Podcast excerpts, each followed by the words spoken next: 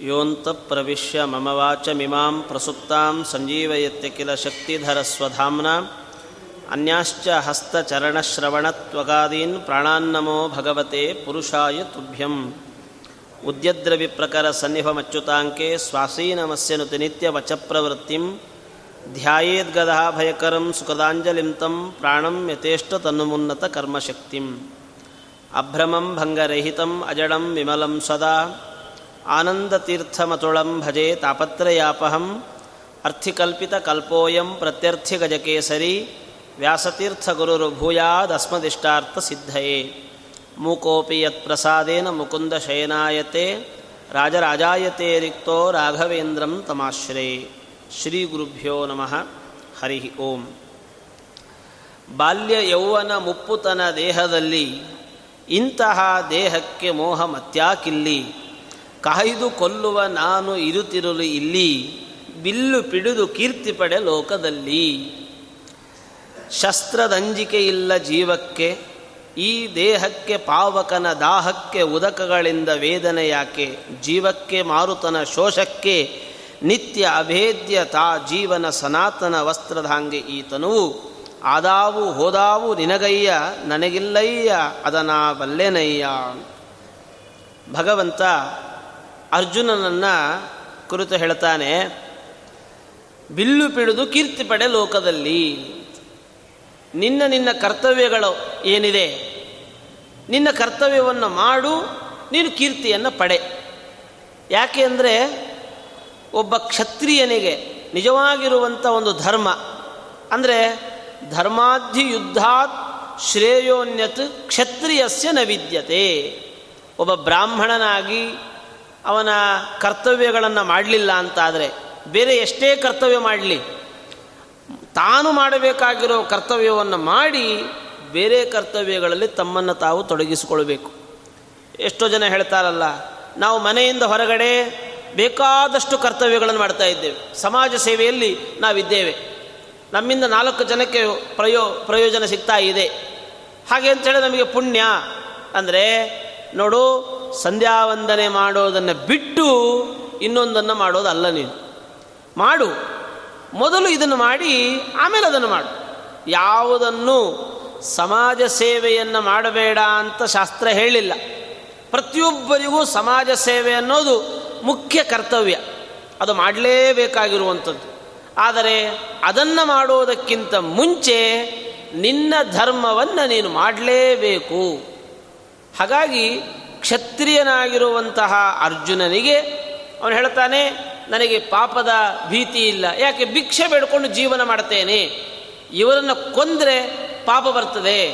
ಅಂದರೆ ಅದಕ್ಕೆ ಭಗವಂತ ಹೇಳಿದ, ನೀನು ಭಿಕ್ಷೆ ಬೇಡೋದಲ್ಲ. ನೀನೇನು ಮಾಡಬೇಕು? ಯುದ್ಧ ಮಾಡಬೇಕು. ಯುದ್ಧ ಮಾಡಿ ಒಂದು ಪುಣ್ಯವನ್ನು ಸಂಪಾದನೆ ಮಾಡಬೇಕು. ನಿನ್ನ ಪುಣ್ಯ ಬರೋದೇ ಯುದ್ಧವನ್ನು ನಡೆಸೋದ್ರಿಂದ. ಹಾಗಾಗಿ ಯುದ್ಧ ಬಿಟ್ಟು ನಾನೆಲ್ಲವನ್ನೂ ಕೂಡ ಮಾಡ್ತೇನೆ ಅಂದರೆ ನಮ್ಮ ನಮ್ಮ ಕರ್ತವ್ಯಗಳನ್ನು ಬಿಟ್ಟು ಮಿಕ್ಕಿದ್ದು ಎಷ್ಟು ಮಾಡಿದರೂ ಕೂಡ ಪ್ರಯೋಜನ ಇಲ್ಲ. ಮುಖ್ಯವಾದ ನಮ್ಮ ಕರ್ತವ್ಯವನ್ನು ನಾವು ಮಾಡಲೇಬೇಕು ಅಂತ ಹೇಳಿ ಮತ್ತೆ ಹೇಳ್ತಾನೆ, ಅವರನ್ನು ಕೊಲ್ತೇನೆ, ಇವರನ್ನು ಕೊಲ್ತೇನೆ, ಅವರು ಸಾಯ್ತಾರೆ, ಇವರು ಸಾಯ್ತಾರೆ ಅಂತ ಹೇಳ್ತೀಯಲ್ಲ, ಇದು ಯಾವುದೂ ಇಲ್ಲ. ಶಸ್ತ್ರದಂಜಿಕೆ ಇಲ್ಲ ಜೀವಕ್ಕೆ. ಜೀವವನ್ನು ಯಾವುದೇ ಶಸ್ತ್ರಗಳು ಸಾಯಿಸಲಿಕ್ಕೆ ಸಾಧ್ಯ ಇಲ್ಲ. ದೇಹವನ್ನು ತೂತು ಮಾಡಬಹುದು. ಈಗ ಎಷ್ಟೋ ಸಂದರ್ಭಗಳಲ್ಲಿ ಗುಂಡು ಒಳಗಡೆ ಹೋಗಿ ಬೀಳಬಹುದು. ಹಾಗೆ ಅಂತೇಳಿ ಗುಂಡು ಬಿದ್ದ ಮಾತ್ರಕ್ಕೆ ಸತ್ತು ಹೋಗ್ತಾನ? ಸಾಯೋದು ಅಂತ ಇಲ್ಲ. ಕೆಲವು ಸಂದರ್ಭದಲ್ಲಿ ಚಾಕು ಒಳಗೆ ಹೋಗಬಹುದು. ಹೋದ ಮಾತ್ರಕ್ಕೆ ದೇಹಕ್ಕೆ ಗಾಯವಾಗಬಹುದೇ ಹೊರತು ಜೀವಕ್ಕೆ ಹಾನಿಯಾಗುವುದು ಅಂತ ಇಲ್ಲ. ಹೀಗಾಗಿ ಜೀವಕ್ಕೆ ಯಾವ ಶಸ್ತ್ರಗಳು ಕೂಡ ಏನೂ ಮಾಡಲಿಕ್ಕೆ ಸಾಧ್ಯ ಇಲ್ಲ. ಯಾವ ಶಸ್ತ್ರಗಳು ಜೀವಕ್ಕೆ ಏನೂ ಮಾಡಲಿಕ್ಕೆ ಸಾಧ್ಯ ಇಲ್ಲ. ಉದಾಹರಣೆಗೆ ಅದೊಂದು ತೇಜೋರೂಪ ಜೀವ ತೇಜಸ್ಸು, ಬೆಳಕಿನ ಕಾಂತಿ. ಈ ಕಾಂತಿಯನ್ನು ನಾನೇನು ಮಾಡಬಹುದು? ಏನೂ ಮಾಡಲಿಕ್ಕಾಗಲ್ಲ. ಬೆಳಕನ್ನು ನಾನೇನು ಮಾಡಬಹುದು? ಬೆಳಕಿನಿಂದ ನಾನು ಬೇರೆ ಹೋಗ್ಬೋದು, ಕತ್ತಲಿನ ಹೋ, ಕತ್ತಲಿನ ಕಡೆಗೆ ಹೋಗ್ಬೋದೇ ಹೊರತು ಬೆಳಕನ್ನು ನಾನೇನಾದರೂ ಮಾಡಲಿಕ್ಕಾಗ್ತದ? ಗಾಳಿ, ಬೆಳಕು ಇದ್ಯಾವುದನ್ನು ಏನೂ ಮಾಡಲಿಕ್ಕೆ ಸಾಧ್ಯ ಇಲ್ಲ. ಹಾಗೆ ಜೀವವನ್ನು ಕೂಡ ಯಾರೂ ಏನೂ ಮಾಡಲಿಕ್ಕೆ ಸಾಧ್ಯ ಇಲ್ಲ. ಅದನ್ನು ಕೃಷ್ಣ ಹೇಳ್ತಾನೆ, ಬೆಂಕಿಯಾಗಲಿ, ಗಾಳಿಯಾಗಲಿ ಅಥವಾ ಯಾವ ಪದಾರ್ಥಗಳಾಗಲಿ ಇದ್ಯಾವುದೂ ಕೂಡ ಈ ಜೀವನಿಗೆ ಹಾನಿ ಮಾಡಲಿಕ್ಕೆ ಸಾಧ್ಯ ಇಲ್ಲ. ಯಾವುದೇ ಹಾನಿ ಇದ್ದರೂ ಅದು ದೇಹಕ್ಕೆ ಆಗುತ್ತೆ ಹೊರತು ಜೀವನಿಗೆ ಯಾವ ಹಾನಿಯೂ ಇರೋದಿಲ್ಲ. ಅನಿತ್ಯ ಅಭೇದ್ಯ. ಇವನನ್ನು ಯಾವತ್ತಿಗೂ ಕೂಡ ಭೇದ ಮಾಡಲಿಕ್ಕೆ, ಛೇದ ಮಾಡಲಿಕ್ಕೆ ಸಾಧ್ಯ ಇಲ್ಲ. ಹಾಗಾದರೆ ನೀವು ಏನು ಮಾಡ್ಬೋದು ದೇಹಕ್ಕೆ ಏನಾದರೂ ಹಾನಿ ಮಾಡಬಹುದು ಅಷ್ಟೇ. ದೇಹಕ್ಕೆ ಏನಾದರೂ ಹಾನಿ ಮಾಡಬಹುದು. ಅದ್ರ ಬಿಟ್ಟು ಜೀವಕ್ಕೆ ಯಾವ ಹಾನಿಯನ್ನು ಮಾಡಲಿಕ್ಕೆ ಸಾಧ್ಯ ಇಲ್ಲ ಅಂತ ಹೇಳಿ ಒಳ್ಳೆಯ ಉದಾಹರಣೆಯನ್ನು ಕೊಡ್ತಾನೆ. ನಮಗೆ ಈ ಕಾಲಿಗೆ ಮುಳ್ಳು ಚುಚ್ಚುತ್ತೆ.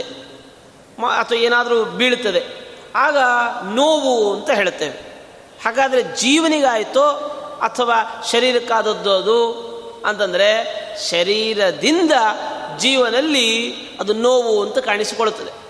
ಉದಾ ಅದು ಅದು ಅದರ ಪರಿಣಾಮ ಏನು ಅಂದರೆ ಅದು ಅಭಿಮಾನ ಜಾಗೃತವಾಗಿದ್ದಾಗ ದೇಹದ ಮೇಲೆ ಒಂದು ಮೋಹ ಜಾಗೃತವಾಗಿತ್ತು ಅಂತಾದರೆ ಆಗ ನಿಮಗೆ ಎಲ್ಲಿ ಚುಚ್ಚಿದ್ರೂ ಕೂಡ ನೋವು ಕಾಣಿಸಿಕೊಳ್ಳುತ್ತೆ. ಅಭಿಮಾನ ಜಾಗೃತವಾಗಿರಬೇಕು. ಯಾವಾಗ ಅಭಿಮಾನ ಜಾಗೃತವಾಗಲ್ಲ, ಆಗ ನಿಮಗೆ ಎಲ್ಲಿ ಏನು ಚುಚ್ಚಿದ್ರೂ ನೋವಾಗಲ್ಲ. ಉದಾಹರಣೆಗೆ, ಈಗ ಮದುವೆ ಫಿಕ್ಸ್ ಆಗಿದೆ. ಮದುವೆ ಫಿಕ್ಸ್ ಆಗೋಕ್ಕಿಂತ ಮುಂಚೆ ಹುಡುಗಿ ಮನೆಯಲ್ಲಿ ಏನು ಬೇಕಾದರೂ ಆಗಲಿ. ನಿಮಗೇನಾದರೂ ತಾಪತ್ರೆ ಇದೆಯಾ? ಏನೂ ಆಗಲ್ಲ. ನಿಮಗೆ ಮ, ಹುಡುಗಿ ಗೊತ್ತಾಗಿದೆ. ಅವರ ಮನೆಯಲ್ಲಿ ಏನೋ ತೊಂದರೆ ಆಯಿತು. ಇವ ಓಡಿ ಹೋಗ್ತಾನೆ. ಓಡಿ ಹೋಗಿ ಭಾಳ ಸೇವೆ ಮಾಡ್ತಾನೆ. ಭಾಳ ನೋವನ್ನು ಅನುಭವಿಸ್ತಾನೆ. ಅಯ್ಯೋ, ನಮ್ಮ ಮನೆಯವರಿಗೆ ಹೀಗಾಯಿತು ಅಂತ. ಅಲ್ಲಪ್ಪ ಫಿಕ್ಸ್ ಆಗೋಕ್ಕಿಂತ ಮುಂಚೆ ಅವರ ಅಜ್ಜಿ ತೀರು ಹೋಗಿದ್ರು, ಅವರ ಅಜ್ಜ ತೀರು ಹೋಗಿದ್ರು. ನಿಂಗೇನು ನೋವೇ ಆಗಿಲ್ಲ. ಅವರು ಹೆಂಡತಿ ಅಂತ ಫಿಕ್ಸ್ ಆದ ಮೇಲೆ ಇನ್ನೂ ಮದುವೆಯೂ ಆಗಿಲ್ಲ. ಹೆಂಡತಿ ಆಗುವವಳು ಅಂತ ಗೊತ್ತಾಯಿತು ಅಂತಾದ ಮೇಲೆ ಅವಳಿಗೇನಾದರೂ ನಿಂಗೆ ನೋವಾಗ್ತದೆ. ಯಾಕೆ ಹೀಗೆ? ಇಲ್ಲಿಯವರೆಗೆ ಅವಳೆಷ್ಟು ಕಷ್ಟಗಳನ್ನು ಅನುಭವಿಸಿರುತ್ತಾಳೆ? ಅದರದ್ದೇನಾದರೂ ನೋವನ್ನು ನೀನು ಅನುಭವಿಸಿದ್ದೀಯಾ? ನಾವೇನು ಅನುಭವಿಸಿಲ್ಲ. ಯಾವಾಗ ನನ್ನವಳು ಅಂತನ್ನುವ ಭಾವನೆ ಬಂತು, ಆಗ ಅವಳಿಗೇನಾದರೂ ನಮಗೆ ನೋವಾಗ್ತದೆ. ಹಾಗಾದರೆ ಕಾರಣ ಏನು ಅಂದರೆ, ನನಗೆ ಅವರ ಮೇಲಿರುವ ಅಭಿಮಾನ. ಅಭಿಮಾನ ಬಂತೋ ನೋವು ಬರುತ್ತೆ, ಸುಖ ಬರ್ತದೆ. ನೋವು, ಸುಖ, ಇದೆಲ್ಲವೂ ಕೂಡ. ಅಭಿಮಾನ ಇಲ್ಲ ಅಂದರೆ ನಮಗೆ ಯಾವ ಸಮಸ್ಯೆಯೂ ಕೂಡ ಇಲ್ಲ. ಅದನ್ನು ಹೇಳುವಾಗ ಹೇಗೆ ಅಭಿಮಾನಗಳು ಬರ್ತದೆ ಅಂದರೆ ಒಂದು ಇಂದ್ರಿಯ. ಇಂದ್ರಿಯ ಈ ವಸ್ತುವನ್ನು ನೋಡಬೇಕು. ಇಂದ್ರಿಯಕ್ಕೂ ವಿಷಯಕ್ಕೂ ಆಗುವ ಸಂಬಂಧ. ಆಮೇಲೆ ಅದಕ್ಕೂ ಮನಸ್ಸಿಗೂ ಒಂದು ಸಮ, ಇಂದ್ರಿಯಕ್ಕೂ ನಮ್ಮ ಮನಸ್ಸಿಗೂ ಒಂದು ಸಂಬಂಧ. ಆಮೇಲೆ ಅದರಲ್ಲಿ ಒಂದು ಬಯಕೆ ಅದು ಬೇಕು, ಬೇಡ ಅಂತನ್ನುವ ಅಪೇಕ್ಷೆಗಳು ಸಹಜವಾಗಿ ಸಿಕ್ಕಾಗ ಸಂತೋಷ, ಸಿಗದೇ ಇದ್ದಾಗ ಬೇಸರ. ಈ ಥರದಲ್ಲಿ ಅಭಿಮಾನ ಅಂತ ಅನ್ನೋದೇನು ಮಾಡಿಬಿಡುತ್ತೆ? ನಮಗೆ ಸುಖ ದುಃಖಾದಿಗಳಿಗೆ ಕಾರಣವಾಗುತ್ತೆ. ಅದು ಜಾಗೃತ ಸ್ಥಿತಿಯಲ್ಲಿದ್ದಾಗ. ನೋಡಿ, ನಾವು ಮಲ್ಕೊಂಡಿರ್ತೇವೆ. ಮಲ್ಕೊಂಡಿದ್ದಾಗ ನಮ್ಮ ಕಾಲು ತುಳ್ಕೊಂಡು ಎಷ್ಟೋ ಜನ ಓಡಾಡ್ತಿರ್ತಾರೆ. ನೀವು ಎಲ್ಲಾದರೂ ಮಲ್ಕೊಂಡಿದ್ದರೆ ಕಾಲು ತುಳ್ಕೊಂಡು ಓಡಾಡಿರ್ತಾರೆ ನಿಜವಾಗಿ ಎಚ್ಚರ ಇದ್ದಾಗ ಯಾರಾದರೂ ಕಾಲು ತುಳಿದರೆ ನೋವಾಗ್ತದೆ, ಜೋರು ಮಾಡ್ತೇವೆ ಏನು? ನನ್ನ ಕಾಲು ತುಳ್ಕೊಂಡು ಓಡಾಡ್ತೀವಿ ಬುದ್ಧಿ ಇಲ್ವಾ ಅಂತ. ಆದರೆ ಮಲಗಿದ್ದಾಗ ಅವನು ಸ್ವಲ್ಪ ಜೋರಾಗೆ ಕಾಲು ತುಳ್ಕೊಂಡು ಓಡಾಡ್ದ. ನಮಗೆ ಅರಿವೇ ಇಲ್ಲ, ಪರಿವೇ ಇಲ್ಲ. ನಮಗೆ ಅತ್ಯಂತ ಇಷ್ಟವಾದವರು, ಮಗು, ಭಾರಿ ಇಷ್ಟ. ಪಕ್ಕದಲ್ಲೇ ಮಲಗಿರುತ್ತೆ. ಆದರೆ ನಾವು ಅವಾಗ ಮುದ್ದಾಡ್ಕೊಂಡಿರ್ತೇವ? ನಾವು ಮಲಗಿರ್ತೇವೆ, ಅದು ಮಲಗಿರ್ತದೆ. ಇಲ್ಲಿ ಯಾವುದೂ ಕೆಲಸ ಮಾಡೋದೇ ಇಲ್ಲ. ಯಾವುದೂ ಕೆಲಸ ಮಾಡೋದಿಲ್ಲ ಯಾಕೆ ಅಂದರೆ ಅಭಿಮಾನ ಅಂತನ್ನೋದು ಜಾಗೃತವಾಗಿರೋದಿಲ್ಲ. ಯಾವಾಗ ಅಭಿಮಾನ ಜಾಗೃತವಾಗಿರುತ್ತೆ ನಂದು ಅಂತ ಅಂದ್ಕೊಂಡ್ರೇ ನಿಮಗೆ ಸುಖ ನನ್ ಅಥವಾ ದುಃಖ. ನಂದಲ್ಲ ಅಂತನ್ನುವ ಭಾವನೆ ಇದ್ದರೆ ನಿಮಗೆ ಯಾವುದು, ಈಗ ನಾವು ಇಷ್ಟೆಲ್ಲ ಹೋರಾಟ ಮಾಡೋದು ಯಾತಕ್ಕೆ ಹೇಳಿ ನಮ್ಮ ಮಗು, ನಮ್ಮ ಮಕ್ಕಳು ಅಥವಾ ನಮ್ಮ ಕುಟುಂಬ ನಂದು ಅಂತನ್ನೋ ಅಟ್ಯಾಚ್ಮೆಂಟಿಂದಲೇ ಇಷ್ಟೆಲ್ಲ ನಮ್ಮ ವ್ಯವಸ್ಥೆಗಳು ರೂಪಿತವಾಗಿದೆ. ನಂದು ಅಂತನ್ನೋ ಕಾನ್ಸೆಪ್ಟನ್ನು ಬಿಟ್ಟುಬಿಟ್ರೆ ನಿನಗೆ ಯಾವುದರಿಂದ ಯಾವುದೂ ಸಮಸ್ಯೆಗಳಿಲ್ಲ. ಹಾಗೆ ಅಂತ ಹೇಳಿಬಿಟ್ಟು ನಾವೆಲ್ಲ ಬಿಟ್ಟುಬಿಡಬೇಕಾ ಅಂತಂದರೆ ಕೃಷ್ಣ ಹೇಳ್ತಾನೆ ಬಿಟ್ಟು ಬಿಡು ಅಂತ ಹೇಳಲ್ಲ, ಬಿಟ್ಟು ಬಿಡ್ದಂಗಿರು ಅಂತ ಹೇಳ್ತಾನೆ ಅಂತ. ಪದ್ಮಪತ್ರ ಮಿವಾಂಭಸ ನೀರಿಗೆ ಇಳಿಯದೇನೆ, ನದಿ ದಾಟ್ಲಿಕ್ಕೆ ಸಾಧ್ಯ ಇಲ್ಲ. ನೀರಿಗೆ ಇಳಿಯದೇನೆ ನದಿ ದಾಟ್ಲಿಕ್ಕೆ ಸಾಧ್ಯ ಇಲ್ಲ. ಹಾಗೆ ಅಂತ ಹೇಳಿಬಿಟ್ಟು ಈಜು ಕಲಿಬೇಕಲ್ಲ ಮೊದಲು. ನದಿ ದಾಟಬೇಕಾದರೆ ನದಿಗಿಳಿಬೇಕು ನದಿಗಿಳಿದು ಈಜು ಕಲಿಬೇಕು. ಹೋರಾಟ ಜೀವನದಲ್ಲಿ ಅನಿವಾರ್ಯ. ಹಾಗೆ ಅಂತೇಳಿ ಯಾವಾಗಲೂ ನೀರಲ್ಲೇ ಇರೋದಾ? ನೀ ಈಜು ಕಲಿಬೇಕು ಅಂತ ಹೇಳಿ ಯಾವಾಗಲೂ ನೀರಲ್ಲೇ ಇರಬಾರ್ದು. ನೀರಿಂದ ಮೇಲೆ ಬರಬೇಕು, ನೀರಿಗೆ ಇಳಿಬೇಕು. ಬರಬೇಕು, ಇಳಿಬೇಕು. ಆ ಥರದಲ್ಲಿ ಸಂಸಾರದಲ್ಲಿ ವ್ಯವಸ್ಥೆಗಳಲ್ಲಿ ನಾವಿರಬೇಕು.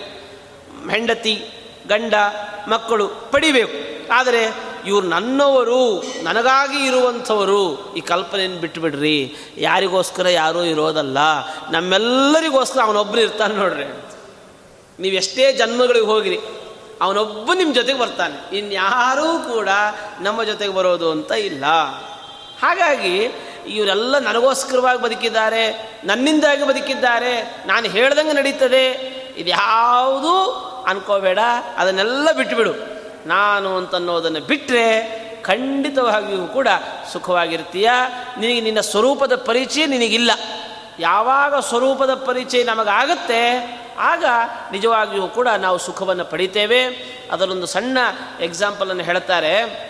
ಒಂದು ಕುರಿ ಮರಿ ಅದು ಹುಲಿ ಮರಿ ಹುಲಿ ಮರಿ ಹುಲಿ ಜನ್ಮ ಕೊಟ್ಟಿದೆ ಹುಲಿ ಮರಿಗೆ ಅದು ಹೊಟ್ಟೋಗಿದೆ. ಆ ಹುಲಿ ಓಡಾಡ್ತಾ ಓಡಾಡ್ತಾ ಕುರಿಗಳ ಜೊತೆಯಲ್ಲಿ ಗುಂಪಿನಲ್ಲಿ ಸೇರಿಕೊಂತು ಅದು ಕುರಿಗಳ ಜೊತೆಗೆ ಸೇರಿಕೊಂಡಾಗ ಕುರಿಗಳೆಲ್ಲ ಮೇ ಅಂತ ಒದರ್ತಾ ಇರ್ತದೆ. ಅದೇ ಥರದಲ್ಲಿ ಇದೂ ಕೂಡ ಮೇ ಅಂತ ಹೇಳ್ತಾ ಇತ್ತು. ಒಂದು ದಿನ ಕುರಿಗಳ ಜೊತೆಗೆ ಕಾಡಿಗೆ ಮೇಯ್ಲಿಕ್ಕೆ ಬಂದಂತಹ ಈ ಪದಾರ್ಥ ತಿನ್ನಲಿಕ್ಕೆ ಬಂದಂತಹ ಆ ಹುಲಿ ಮರಿಯನ್ನು ದೊಡ್ಡ ಹುಲಿ ನೋಡಿತು. ದೊಡ್ಡ ಹುಲಿಯನ್ನು, ಹುಲಿ ನೋಡಿ ಅದು ಹೇಳುತ್ತು, ಇದು ಇವ್ರ ಜೊತೆಯೆಲ್ಲ ಸೇರಿಕೊಂಡು ತನ್ನನ್ನು ತಾನು ಮರೆತು ಹೋಗಿದೆ. ತಾನು ಯಾರು ಅಂತನ್ನೋದು ಮರೆತು ಹೋಗಿದೆ ಅಂತ ಹೇಳಿ ಆ ಹುಲಿ ಮರಿಯನ್ನು ಕರ್ಕೊಂಡು ನೀರಿನ ಹತ್ತಿರ ಬಂದು ಹೇಳಿತು, ನೋಡು, ನೀನು ಯಾರು ಅಂತ ನೋಡು ಅಂತ. ನೋಡಿತು ಹುಲಿ, ನೋಡಿ ಕುರಿಗಳನ್ನು ನೋಡು ಅಂತು. ನೋಡಿದಾಗ, ಓ, ನಾನು ಕುರಿಯಲ್ಲ ಅಂತ ಗೊತ್ತಾಯ್ತು ಅದಕ್ಕೆ ಅಂತ. ನಾನು ಕುರಿಯಲ್ಲ ಅಂತ ಗೊತ್ತಾದ ಮೇಲೆ ಅದು ಮೇ ಅಂತ ಹೇಳಲಿಲ್ಲ. ಅದು ಜೋರಾಗಿ ಗರ್ಜನೆ ಮಾಡಿಬಿಡ್ತು. ಮೇ ಅಂದರೆ ಏನು? ನನಗೆ ಅಂತ ಅರ್ಥ. ಮೇ ಮೇ ಮೇ ಅಂತ. ಕುರಿಗಳೆಲ್ಲ ಮೇ ಮೇ ಮೇ ಅಂತವೆ. ಆದರೆ ಯಾವಾಗ ತನ್ನ ಸ್ವರೂಪದ ಪರಿಚಯ ಆಯಿತು, ಮೇ ಅಂತ ಹೇಳೋದಿಲ್ಲ ಯಾವ ವ್ಯಕ್ತಿಯೂ ಕೂಡ ನನಗೆ ಅಂತ ಹೇಳೋಲ್ಲ. ಅದಕ್ಕೆ ಹೇಳ್ತಾರೆ ನಮಗೆ ನಾವು ಕಷ್ಟಪಡ್ತೇವೆ. ಎಷ್ಟು ಕಷ್ಟಪಡ್ತೇವೆ? ಬೆಳಗ್ಗೆ ಹೋದರೆ ಸಾಯಂಕಾಲ ರಾತ್ರಿವರೆಗೆ ಕಷ್ಟಪಡ್ತೇವೆ. ಸನ್ಯಾಸಿಗಳು ಅವರೂ ಕಷ್ಟಪಡ್ತಾರೆ. ಏನು? ಉಪವಾಸ ಇದ್ದು ಪೂಜೆ, ಪುನಸ್ಕಾರ, ಎಷ್ಟೆಲ್ಲ ರಗಳೆಗಳು, ವ್ರತಗಳು, ನಿಯಮಗಳು, ಆಯಿತಾ? ನಾವು ಅದು ಹೆಂಗಂದ್ರೆ ಹಂಗಿರ್ತೇವೆ. ಅವರುಗಳು ಹಾಗಿರೋದಿಲ್ಲ. ನಮಗೆ ಅವರನ್ನು ನೋಡಿ ಕನಿಕರ. ಅಯ್ಯೋ ಪಾಪ ಸ್ವಾಮಿಗಳು ಎಷ್ಟೆಲ್ಲ ಒದ್ದಾಡ್ತಾರಲ್ಲಪ್ಪ ಅಂತ. ಅವರಿಗೆ ನಮ್ಮನ್ನು ನೋಡಿ ಕನಿಕರ. ಇವರು ಇಷ್ಟೆಲ್ಲ ಒದ್ದಾಡ್ತಾರಲ್ಲ ಸಂಸಾರದಲ್ಲಿ ಅಂತ. ಅದು ಹೇಳ್ತಾರೆ, ಸಂಸಾರದಲ್ಲಿ ನಮ್ಮ ಸರ್ಕಲ್ಲೂ ಇಷ್ಟೇ. ಮಕ್ಕಳು, ನನ್ನ ಕುಟುಂಬ, ನನ್ನ ಫ್ಯಾಮಿಲಿ. ನಾವು ಒಂದು ವೇಳೆ ಅವರು ಕಷ್ಟಪಡ್ತಾರೆ, ನಾವು ಕಷ್ಟಪಡ್ತೇವೆ. ನಾವು ಕಷ್ಟಪಟ್ಟರೆ ಅದನ್ನು ತಪಸ್ಸು ಅಂತ ಯಾರೂ ಕರೆಯಲ್ಲ. ನಾವು ಕಷ್ಟಪಟ್ಟರೆ ಅದನ್ನು ತಾಪ ಅಂತ ಕರೀತಾರೆ. ಒದ್ದಾಟ ಅಂತ ಕರೀತಾರೆ. ಅದೇ ಅವರು ಕಷ್ಟಪಟ್ಟರೆ ಅದನ್ನು ತಪಸ್ಸು ಅಂತ ಕರೀತಾರೆ. ಎಷ್ಟು ವ್ಯತ್ಯಾಸ. ನಾವು ಕಷ್ಟಪಡ್ತೇವೆ, ಅದು ತಾಪ. ಅದು ನಮಗೂ ತಾಪ. ಅವರು ಕಷ್ಟಪಡ್ತಾರೆ, ಅದು ತಪಸ್ಸು ಅಂತ ಪರಿಗಣಿತವಾಗುತ್ತೆ. ತಪಕ್ಕೂ ತಾಪಕ್ಕೂ ವ್ಯತ್ಯಾಸ ಏನು ಅಂದರೆ, ನನಗಾಗಿ, ನಮಗಾಗಿ ಸ್ವಾರ್ಥದಿಂದ ಕಷ್ಟಪಟ್ಟರೆ ಅದು ತಾಪ. ಪರಾರ್ಥಕ್ಕಾಗಿ, ಲೋಕಕ್ಕಾಗಿ ನಾವೇನಾದರೂ ಕಷ್ಟಪಟ್ಟರೆ ಅದನ್ನು ತಪಸ್ಸು ಅಂತ ಕರೀತಾರೆ. ಹೀಗಾಗಿ ಈ ಒಂದು ಜೀವನ ನಿಜವಾದ ಸ್ವರೂಪದ ಪರಿಚಯ ನಮಗಿದ್ದರೆ ನಾವು ಭಗವಂತನ ಪ್ರತಿಬಿಂಬಭೂತರು. ಅಂದರೆ ಪ್ರತಿಬಿಂಬ, ಅಂದರೆ ಕನ್ನಡಿಯಲ್ಲಿ ರಿಫ್ಲೆಕ್ಷನ್ಸ್ ನಾವು ಏನು ಕಾಣುತ್ತೇವೆ? ಕನ್ನಡಿ ಮುಂದೆ ಹೋಗಿ ನಿಂತ್ಕೊಳ್ಳಿ. ಎದುರುಗಡೆ ಅದೇ ಪ್ರತಿಬಿಂಬ ಕಾಣುತ್ತೆ. ಅದು ಒಂದು ರೀತಿಯಲ್ಲಿ ನಾನೇ. ಆದರೆ ನಾನೇ ಅಲ್ಲ. ಇದು ಇದರ ಅಧೀನ. ಭಗವಂತ ನಮ್ಮೆಲ್ಲರ ಬಿಂಬ.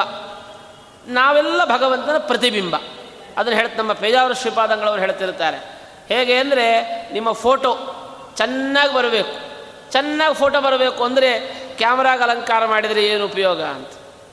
ಚೆನ್ನಾಗಿ ಅಲಂಕಾರ ಮಾಡಿ, ಕ್ಯಾಮ್ರಾಗೆ ಅಲಂಕಾರ ಮಾಡಿ ಫೋಟೋ ತೆಗೆಸ್ಕೋತೇನೆ ಅಂದರೆ ಏನು ಉಪಯೋಗ? ಉಪಯೋಗ ಇಲ್ಲ. ನೀನು ಚೆನ್ನಾಗಿ ಕಾಣಬೇಕಾದರೆ ನಿನ್ನನ್ನು ನೀನು ಅಲಂಕಾರ ಮಾಡಬೇಕು ಬಿಂಬವನ್ನು ಅಲಂಕಾರ ಮಾಡಬೇಕು. ಬಿಂಬವನ್ನು ಅಲಂಕಾರ ಮಾಡಿದರೆ ಪ್ರತಿಬಿಂಬ ಚೆನ್ನಾಗಿ ಮೂಡ್ತದೆ ಫೋಟೋ ಚೆನ್ನಾಗಿ ಬರುತ್ತೆ. ಹಾಗೆ ನಮ್ಮೆಲ್ಲರ ಬಿಂಬರೂಪ ಭಗವಂತ. ಆ ಭಗವಂತನನ್ನು ಎಷ್ಟು ಚೆನ್ನಾಗಿ ತಿಳಿದುಕೊಳ್ತೇವೆ ಅಷ್ಟು ಚೆನ್ನಾಗಿ ನಮ್ಮ ಜೀವನನ್ನು ನಾವು ರೂಪಿತಗೊಳಿಸ್ತೇವೆ ನಮ್ಮ ವ್ಯಕ್ತಿತ್ವ ವಿಕಸನವಾಗುತ್ತೆ. ಭಗವಂತನನ್ನು ಹೆಚ್ಚು ಹೆಚ್ಚು ತಿಳಿಯೋದರ ಕಡೆಗೆ ನಾವು ಗಮನ ಹರಿಸಬೇಕು. ಆ ವ್ಯಕ್ತಿತ್ವ ವಿಕಸನವಾಗುತ್ತೆ, ಪ್ರಫುಲ್ಲವಾಗುತ್ತೆ. ಹಾಗಾಗಿ ಈ ಭಗವಂತನ ಅಲಂಕಾರಗಳು, ಭಗವಂತನಿಗೆ ಸಲ್ಲಿಸುವ ಸೇವೆಗಳು, ಇದೆಲ್ಲವೂ ಯಾಕೆ ಅಂದರೆ ನಮ್ಮ ನಮಗಾಗಿ ಹೊರತು ಭಗವಂತನಿಗಾಗಿ ಅಲ್ಲ. ಹೀಗಾಗಿ ಇಂತಹ ಆ ಭಗವಂತ ನಾವು ನಮ್ಮ ಬಿಂಬರೂಪ ಅಂತ ವಿಚಾರ ಮಾಡಿ ಅವನ ಅಧೀನದಲ್ಲಿ ನಾವಿದ್ದೇವೆ. ನೋಡಿ, ಬಿಂಬ ಚಲಿಸಿ, ಕನ್ನಡಿಯಲ್ಲಿ ಪ್ರತಿಬಿಂಬ ಓಡಾಡ್ತದೆ. ಯಾವಾಗ? ಬಿಂಬ ಚಲಿಸಿದರೆ ಪ್ರತಿಬಿಂಬದಲ್ಲಿ ಚಲನೆ. ಹಾಗೆ ಭಗವಂತನಲ್ಲಿ ಭಗವಂತ ಏನಾದರೂ ಚಲಿಸಿದರೆ ನನ್ನಲ್ಲಿ ಚಲನೆ. ಅವನ ಇಚ್ಛೆ ಇಲ್ಲ ಅಂದರೆ ಇದು ಯಾವ ರೀತಿಯಲ್ಲಿಯೂ ಕೂಡ ಉಂಟಾಗಲಿಕ್ಕೆ ಬೇರೆ ರೀತಿಯಲ್ಲಿ ಚಲನೆಯನ್ನು ಪಡೆಯಲಿಕ್ಕೆ ಸಾಧ್ಯವೇ ಇಲ್ಲ. ಹೀಗಾಗಿ ಇಂತಹ ಆ ನಾವು, ನಾವೇ ಭಗವಂತ ಅಂತ ಅಂದ್ಕೊಳ್ಬಾರದು ಭಗವಂತನ ಅಧೀನದಲ್ಲಿ ನಾವಿದ್ದೇವೆ. ಭಗವಂತ ಸ್ವಚ್ಛ. ಆದರೆ ನಾವು ಸ್ವಚ್ಛ ಅಲ್ಲ. ನೋಡಿ, ನಾವು ಹೀಗಿದ್ದೇವೆ, ಬೆಳ್ಳಗಿದ್ದೇವೆ. ನಮ್ಮ ನೆರಳು ಹೇಗಿದೆ? ಕಪ್ಪಗಿದೆ. ಅಯ್ಯೋ, ನನ್ನ ನೆರಳು ಕಪ್ಪಗಿದೆಯಾ? ಅಂದರೆ ನೆರಳು ಕಪ್ಪಾಗೇ ಇರ್ತದೆ. ನಾನು ಶುದ್ಧನಾಗಿದ್ದರು ಭಗವಂತ ಶುದ್ಧ. ಆದರೆ ನಾನು ಅವನ ಪ್ರತಿಬಿಂಬನಾದರೂ ಕೂಡ ನನ್ನಲ್ಲಿ ಅಷ್ಟು ಶುದ್ಧತೆಗಳಿಲ್ಲ. ಅವನ ಅಧೀನವಾಗಿ ಒಂದಷ್ಟು ಸ್ವಲ್ಪ ಸಾಮ್ಯ ಮಾತ್ರ ನಮ್ಮಲ್ಲಿದೆ. ಹೀಗಾಗಿ ಅವನು ಅಭೇದ್ಯ, ನಾನು ಅಭೇದ್ಯ. ನನ್ನನ್ನು ಯಾರು ಏನೂ ಮಾಡಲಿಕ್ಕೆ ಬರೋದಿಲ್ಲ. ಅದನ್ನು ವ್ಯಾಸರಾಜರು ಹೇಳ್ತಾರೆ, ಸನಾತನ, ಈ ಜೀವ ಇದ್ದಾನಲ್ಲ, ಇವತ್ತು ಹುಟ್ಟಿದವನು ಅಂತ ಅನ್ಕೋಬೇಡ್ರಿ. ಇವತ್ತು ಹುಟ್ಟಿದವನು ಅಂತ ಅನ್ಕೋಬೇಡ್ರಿ. ಮೊದಲಿಂದ ಇವನು ಹೀಗೆ ಇದ್ದಾನೆ ಅಂತ. ಮೊದಲಿಂದ ಇರುವಂಥ ವ್ಯಕ್ತಿ ಹೇಗೆ ಭಗವಂತ ಇದ್ದಾನೋ ಹಾಗೆ ಜೀವನವು ಕೂಡ ಅನಾದಿಯಾಗಿ ಇದ್ದಾನೆ. ವಸ್ತ್ರದ ಹಾಗೆ ಈತನುವು ಈ ಶರೀರ ಹೇಗಿದೆ ಗೊತ್ತಾ? ಇದು ವಸ್ತ್ರ ಇದ್ದ ಹಾಗೆ. ಹೊಸ ಬಟ್ಟೆಯನ್ನು ಹಾಕೋತೀವಿ, ಹೊಸ ಬಟ್ಟೆಯನ್ನು ಹಳೆದಾಯಿತು ಅಂತಾದರೆ ಅದನ್ನು ಬಿಚ್ಚಿಡ್ತೇವೆ. ಹಾಗೆ ಆದಾವು ಹೋದಾವು ನಿನಗಯ್ಯ. ಇದೆಲ್ಲ ಇದೆಯಲ್ಲ. ಈ ಒಂದು ಶರೀರವನ್ನು ಪಡೆಯೋದು, ಶರೀರವನ್ನು ಕಳಚಿಡೋದು, ವಸ್ತ್ರ ಹಾಕ್ಕೊಳ್ಳೋದು ವಸ್ತ್ರ ಬಿಚ್ಚಿಡೋದು. ಇದು ಯಾರಿಗೆ? ಜೀವನಿಗೆ ಹೊರತು ಭಗವಂತನಿಗಿಲ್ಲ. ಈ ಥರದ ಜನನ ಮರಣಾದಿಗಳು ಭಗವಂತನಿಗಿಲ್ಲ. ಜೀವನಿಗೆ ಮಾತ್ರ. ನನಗಿಲ್ಲಯ್ಯ, ಅದನ ಬಲ್ಲೆನಯ್ಯ. ಅವ್ರು ಹೇಳ್ತಾನೆ ನಿನಗೂ ನನಗೂ ವ್ಯತ್ಯಾಸ ಏನು ಗೊತ್ತಾ? ನಿನಗೆ ಯಾವುದೇ ತಿಳುವಳಿಕೆ ಇಲ್ಲ. ನನಗೆಲ್ಲದರ ತಿಳುವಳಿಕೆ ಇದೆ. ಎಲ್ಲದರ ತಿಳುವಳಿಕೆ ನನಗಿದೆ. ನೀನು ಯಾರು, ಏನು ಅಂತ ಅನ್ನೋದು ಗೊತ್ತಿದೆ. ನಿನಗೂ ಕೂಡ ನಿನ್ನ ಪರಿಚಯದ ಅಷ್ಟೋ ಎಷ್ಟೋ ಜ್ಞಾನ ಇದೆ. ಆದರೆ ಅದನ್ನು ನೀನು ಅನುಭವಿಸೋದಿಲ್ಲ. ಅದನ್ನು ನಾವು, ಈಗ ನಾನು ನಿತ್ಯ ಅಂತ ನನ್ನ ಹೇಳ್ತಾ ಇದ್ದೇನೆ. ಆದರೆ ನಿತ್ಯತ್ವದ ಅರಿವು ಜಾಗೃತವಾಗಿ ನಮಗೆ ಇರೋದು ಅಂತ ಇಲ್ಲ.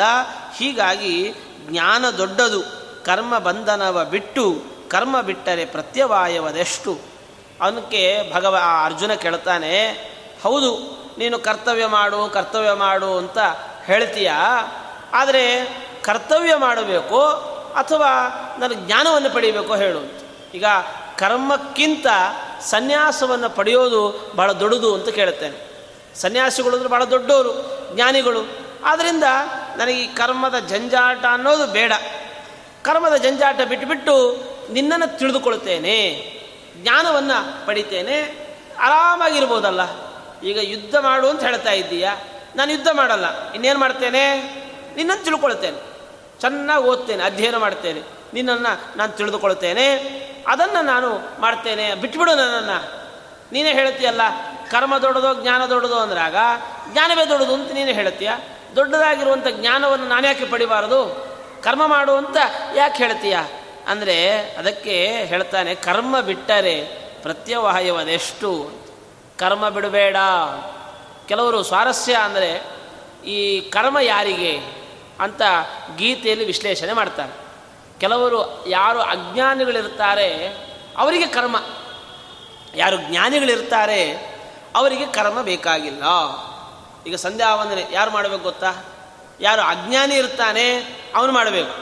ಜ್ಞಾನಿ ಯಾರಿರ್ತಾನೆ, ಅವನು ಮಾಡದಿದ್ರು ನಡೀತದೆ ಅಂತ ಹೇಳೋ ಜನರು ಇದ್ದಾರೆ. ಇನ್ನು ಮೀಮಾಂಸಕರು ಅಂತ ಇದ್ದಾರೆ. ಅವರು ಕರ್ಮವೇ ದೇವರು. ಕರ್ಮಕ್ಕಿಂತ ಅತಿರಿಕ್ತವಾದ ದೇವತೆ ಇಲ್ಲ. ಇವತ್ತು ಹೇಳಲು ಕಾಯಕವೇ ಕೈಲಾಸ ಅಂತ ಹೇಳ್ತಾರೆ. ಅಂದರೆ ನೀನು ದುಡಿಮೆಯೇ ದೇವರು ಅಂತ. ದುಡಿಮೆಗಿಂತ ಬೇರೆ ದೇವರೇ ಇಲ್ಲ ಅಂತ. ಅದಕ್ಕೆ ಭಗವಂತ ಹೇಳ್ತಾನೆ, ಹೌದು, ಈ ಕರ್ಮ ದೊಡ್ಡದು. ಆದರೆ ಜ್ಞಾನಕ್ಕಿಂತ ಕರ್ಮ ದೊಡ್ಡದಲ್ಲ. ಜ್ಞಾನವೇ ದೊಡ್ಡದು. ಆದರೆ ಜ್ಞಾನ ಬರಬೇಕಾದರೆ ಕರ್ಮ ಮಾಡಲೇಬೇಕು. ಹೋಲಿ ಜ್ಞಾನ ಬಂದ ಮೇಲೆ ಕರ್ಮ ಬಿಡ್ಬೋದಾ? ಅಂದರೆ ಇಲ್ಲ. ಜ್ಞಾನ ಬಂದ ಮೇಲೂ ಕರ್ಮ ಮಾಡಬೇಕು ಅಂತ ಹೇಳ್ತಾನೆ. ಜ್ಞಾನ ಬಂದ ಮೇಲೂ ಕರ್ಮ ಮಾಡಲೇಬೇಕು. ಯಾಕೆ ಅಂದರೆ ಸುಖ ಬೇಕು ಅಂತ ಆದರೆ ಮೋಕ್ಷ ಸುಖ ಬೇಕು ಅಂತ ಆದರೆ ಪ್ರತಿಯೊಬ್ಬರಿಗೂ ಕೂಡ ಕರ್ಮ ಅಂತ ಅನ್ನೋದೇನು ಮಾಡಿಕೊಡುತ್ತೆ? ಮತ್ತಷ್ಟು ಮತ್ತಷ್ಟು ಮತ್ತಷ್ಟು ಪರಿಶುದ್ಧನನ್ನಾಗಿ ಮಾಡುತ್ತೆ. ವ್ಯಕ್ತಿತ್ವವನ್ನು, ನಮ್ಮ ಅಂತರಂಗವನ್ನು ಪರಿಶುದ್ಧಗೊಳಿಸುವಂತಹ ಒಂದು ವಿಶಿಷ್ಟವಾದ ಪ್ರಾಸೆಸ್ ಇದೊಂದು ಕರ್ಮ. ಆ ಕರ್ಮ ಮಾಡುವಾಗ ಅವನು ಹೇಳ್ತಾನೆ, ಒಂದು ಕರ್ಮ ಮಾಡಿದರೆ ಎಷ್ಟು ಕರ್ಮಗಳು ಅಂಟುಕೊಳ್ತಾ ಇರುತ್ತೆ ಗೊತ್ತಾ? ಒಂದು ಕರ್ಮ ಮಾಡಿದರೆ, ಈಗ ನೋಡಿ, ಅಡಿಗೆ ಮನೆ ಕೆಲಸ ಅಂತಂದ ಮೇಲೆ ಕೈಗೆ ಮಸಿ ಅಂಟಬಾರ್ದು ಅಂದ್ಕೊಂಡ್ರೆ ಹೇಗೆ? ಇವತ್ತು ಮಸಿ ಅಂಟಲ್ಲ ಬಿಡ್ರಿ. ಯಾಕಂದ್ರೆ ಮನೆಯಲ್ಲಿ ನಮಗೆ ಮಸಿ ಅಂಟೋ ಥರದ್ದಿಲ್ಲ ಈ ಕೈಯಲ್ಲಿ, ತಾಯಿಯ ಕೈಯನ್ನು ನೋಡಿದರೆ ಎಲ್ಲ ಅಲ್ಲಲ್ಲಲ್ಲಿ ಚಾಕುವಿನ ಮ ಇದಿರ್ತದೆ ಅಮ್ಮ, ಯಾಕಮ್ಮ ಹಿಂಗಾಗೋಗಿದೆ ಅಂದರೆ, ಹೌದು, ನಿನಗೆ ಉಣಬಡಿಸ್ಬೇಕಲ್ಲ ನಿನಗೆ ನಾನು ಊಟ ಚೆನ್ನಾಗಿ ಊಟ ಮಾಡಿಸಬೇಕಾದ್ರೆ ನಾನು ತರಕಾರಿ ಹೆಚ್ಚಬೇಕು, ಕೊಯ್ಕೊಳ್ಳೋದು, ಮಾಡೋದು, ಇದೆಲ್ಲ ಕಾಮನ್ನೇ ಅಂತ. ಹೀಗಾಗಿ ಒಂದು ಕರ್ಮ ಮಾಡಿದರೆ ಅದರಿಂದ ಪ್ರತ್ಯವಾಯುಗಳು ಬರ್ತಾನೇ ಇರ್ತದೆ ಈ ಕರ್ಮ ಮಾಡಿದರೆ ಇನ್ನೊಂದಷ್ಟು ಪಾಪ. ಕರ್ಮದ ಜೊತೆಗೆ, ಪುಣ್ಯದ ಜೊತೆಗೆ ಒಂದಷ್ಟು ಪಾಪ ಇದೆ. ನೋಡಿ, ಈಗ ಹೋಮ ಮಾಡ್ತೇವೆ ಅಂತ ಇಟ್ಕೊಳ್ಳಿ. ಈ ಸಂಧ್ಯಾವಂದನ ಮಾಡಬೇಕು ಅಂತ ಕೂತ್ಕೊಂಡ್ವಿ. ಆಗಲೇ ಕರೆಂಟ್ ಬಂತು ಟಿ ವಿ ಆನ್ ಆಯಿತು. ಆಯಿತಾ? ಬೇಡದ ಆಲೋಚನೆಗಳೆಲ್ಲ ಶುರುವಾಯಿತು. ಬೇರೆ ಬೇರೆ ರಗಳೆಗಳೆಲ್ಲ ಶುರುವಾಗೋಯಿತು. ಆದ್ದರಿಂದ ಕರ್ಮ ಮಾಡ್ತೇನೆ ಅಂತ ಹೊರಟಿದ್ರಿಂದ ತಾನೇ ಇವೆಲ್ಲ ಸಮಸ್ಯೆ? ಬೇಡ ಬೇಡ. ಕರ್ಮ ಮಾಡೋದೇ ಬೇಡ. ಬಿಟ್ಬಿಡ್ತೇನೆ. ಅಂತಂದರೆ ಭಗವಂತ ಹೇಳ್ತಾನೆ ಸತ್ಸಂಕಲ್ಪಕ್ಕೂ ಕೂಡ ಸ್ವಲ್ಪಮಪ್ಯಸ್ಯ ಧರ್ಮಸ್ಯ ತ್ರಾಯತೆ ಮಹತೋ ಭಯ ಯೋಚನೆ ಮಾಡಬೇಡ. ನೀನು ಕರ್ಮವನ್ನು ಮಾಡಬೇಕು. ಕರ್ಮ ಮಾಡ್ತೇನೆ ಅಂತ ಸಂಕಲ್ಪ ಮಾಡು. ಸಂಕಲ್ಪಕ್ಕೂ ಕೂಡ ಒಂದು ವಿಶಿಷ್ಟವಾದ ಪುಣ್ಯ ಇದೆ. ವಿಶಿಷ್ಟವಾದ ಪುಣ್ಯ ಇದೆ. ಎಷ್ಟೋ ಸಂದರ್ಭಗಳಲ್ಲಿ ನಾವು ಭ್ರಾಂತರಾಗ್ತಿರ್ತೇವೆ. ಅಯ್ಯೋ, ಏನು ಪಾಪ ಬರ್ತದೋ, ಏನು ಕಥೆನೋ. ದೇವರು, ಮನೆಯಲ್ಲಿ ದೇವರು ಇರ್ತದೆ. ಎಷ್ಟೋ ಜನರಿಗೆ ಆ ಒಂದು ಭೀತಿ ಇದೆ. ಮನೆಯಲ್ಲಿ ಸಾಲಿಗ್ರಾಮ ಎಲ್ಲವೂ ಇದೆ. ಆದರೆ ನಮಗೆ ಪೂಜೆ ಮಾಡೋದು ಗೊತ್ತಿಲ್ಲ. ನಮಗೆ ಗೊತ್ತಿರೋದೇನು? ಗಾಯತ್ರಿ ಮಂತ್ರ ಒಂದೇ. ಆದ್ದರಿಂದ ನಾನು ಹೆಂಗೆ ಪೂಜೆ ಮಾಡಲಿ? ನಂಗೆ ಪೂಜೆ ಬರೋ ಬರೋದಿಲ್ಲ. ಯಾಕೆ ಮಾ ಹೆಂಗೆಂಗೋ ಮಾಡಿದರೆ ಪಾಪ ಬರ್ತದೆ.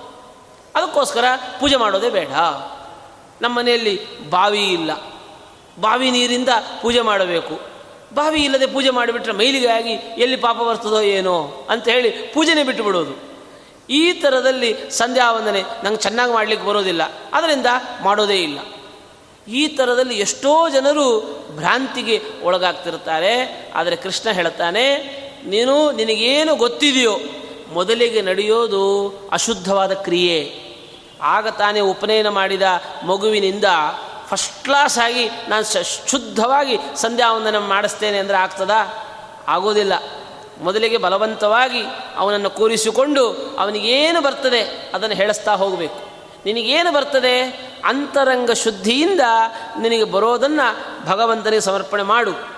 ನಿನ್ನಿಂದ ಏನು ಮಾಡಿಸಿಕೊಳ್ಳಬೇಕು ಅದು ಅವನಿಗೆ ಗೊತ್ತಿದೆ. ಭಕ್ತಿಯಿಂದ ಕರ್ಮ ಮಾಡು. ಭಕ್ತಿಯಿಂದ ಕರ್ಮ ಮಾಡು. ಮೊದಲನೇ ಸರಿ ಅಡಿಗೆ ಮಾಡುವಂಥ ಮಗಳು ಮನೆಯಲ್ಲಿ ಅಡಿಗೆ ಮಾಡುವಾಗ ಏನೆಲ್ಲ ಮಾಡ್ತಾಳೆ? ಆದರೆ ಮಗಳು ಮಾಡಿದಾಳೆ ಅಂತ ಹೇಗಿದ್ರು ತಿನ್ನೋದಿಲ್ವಾ?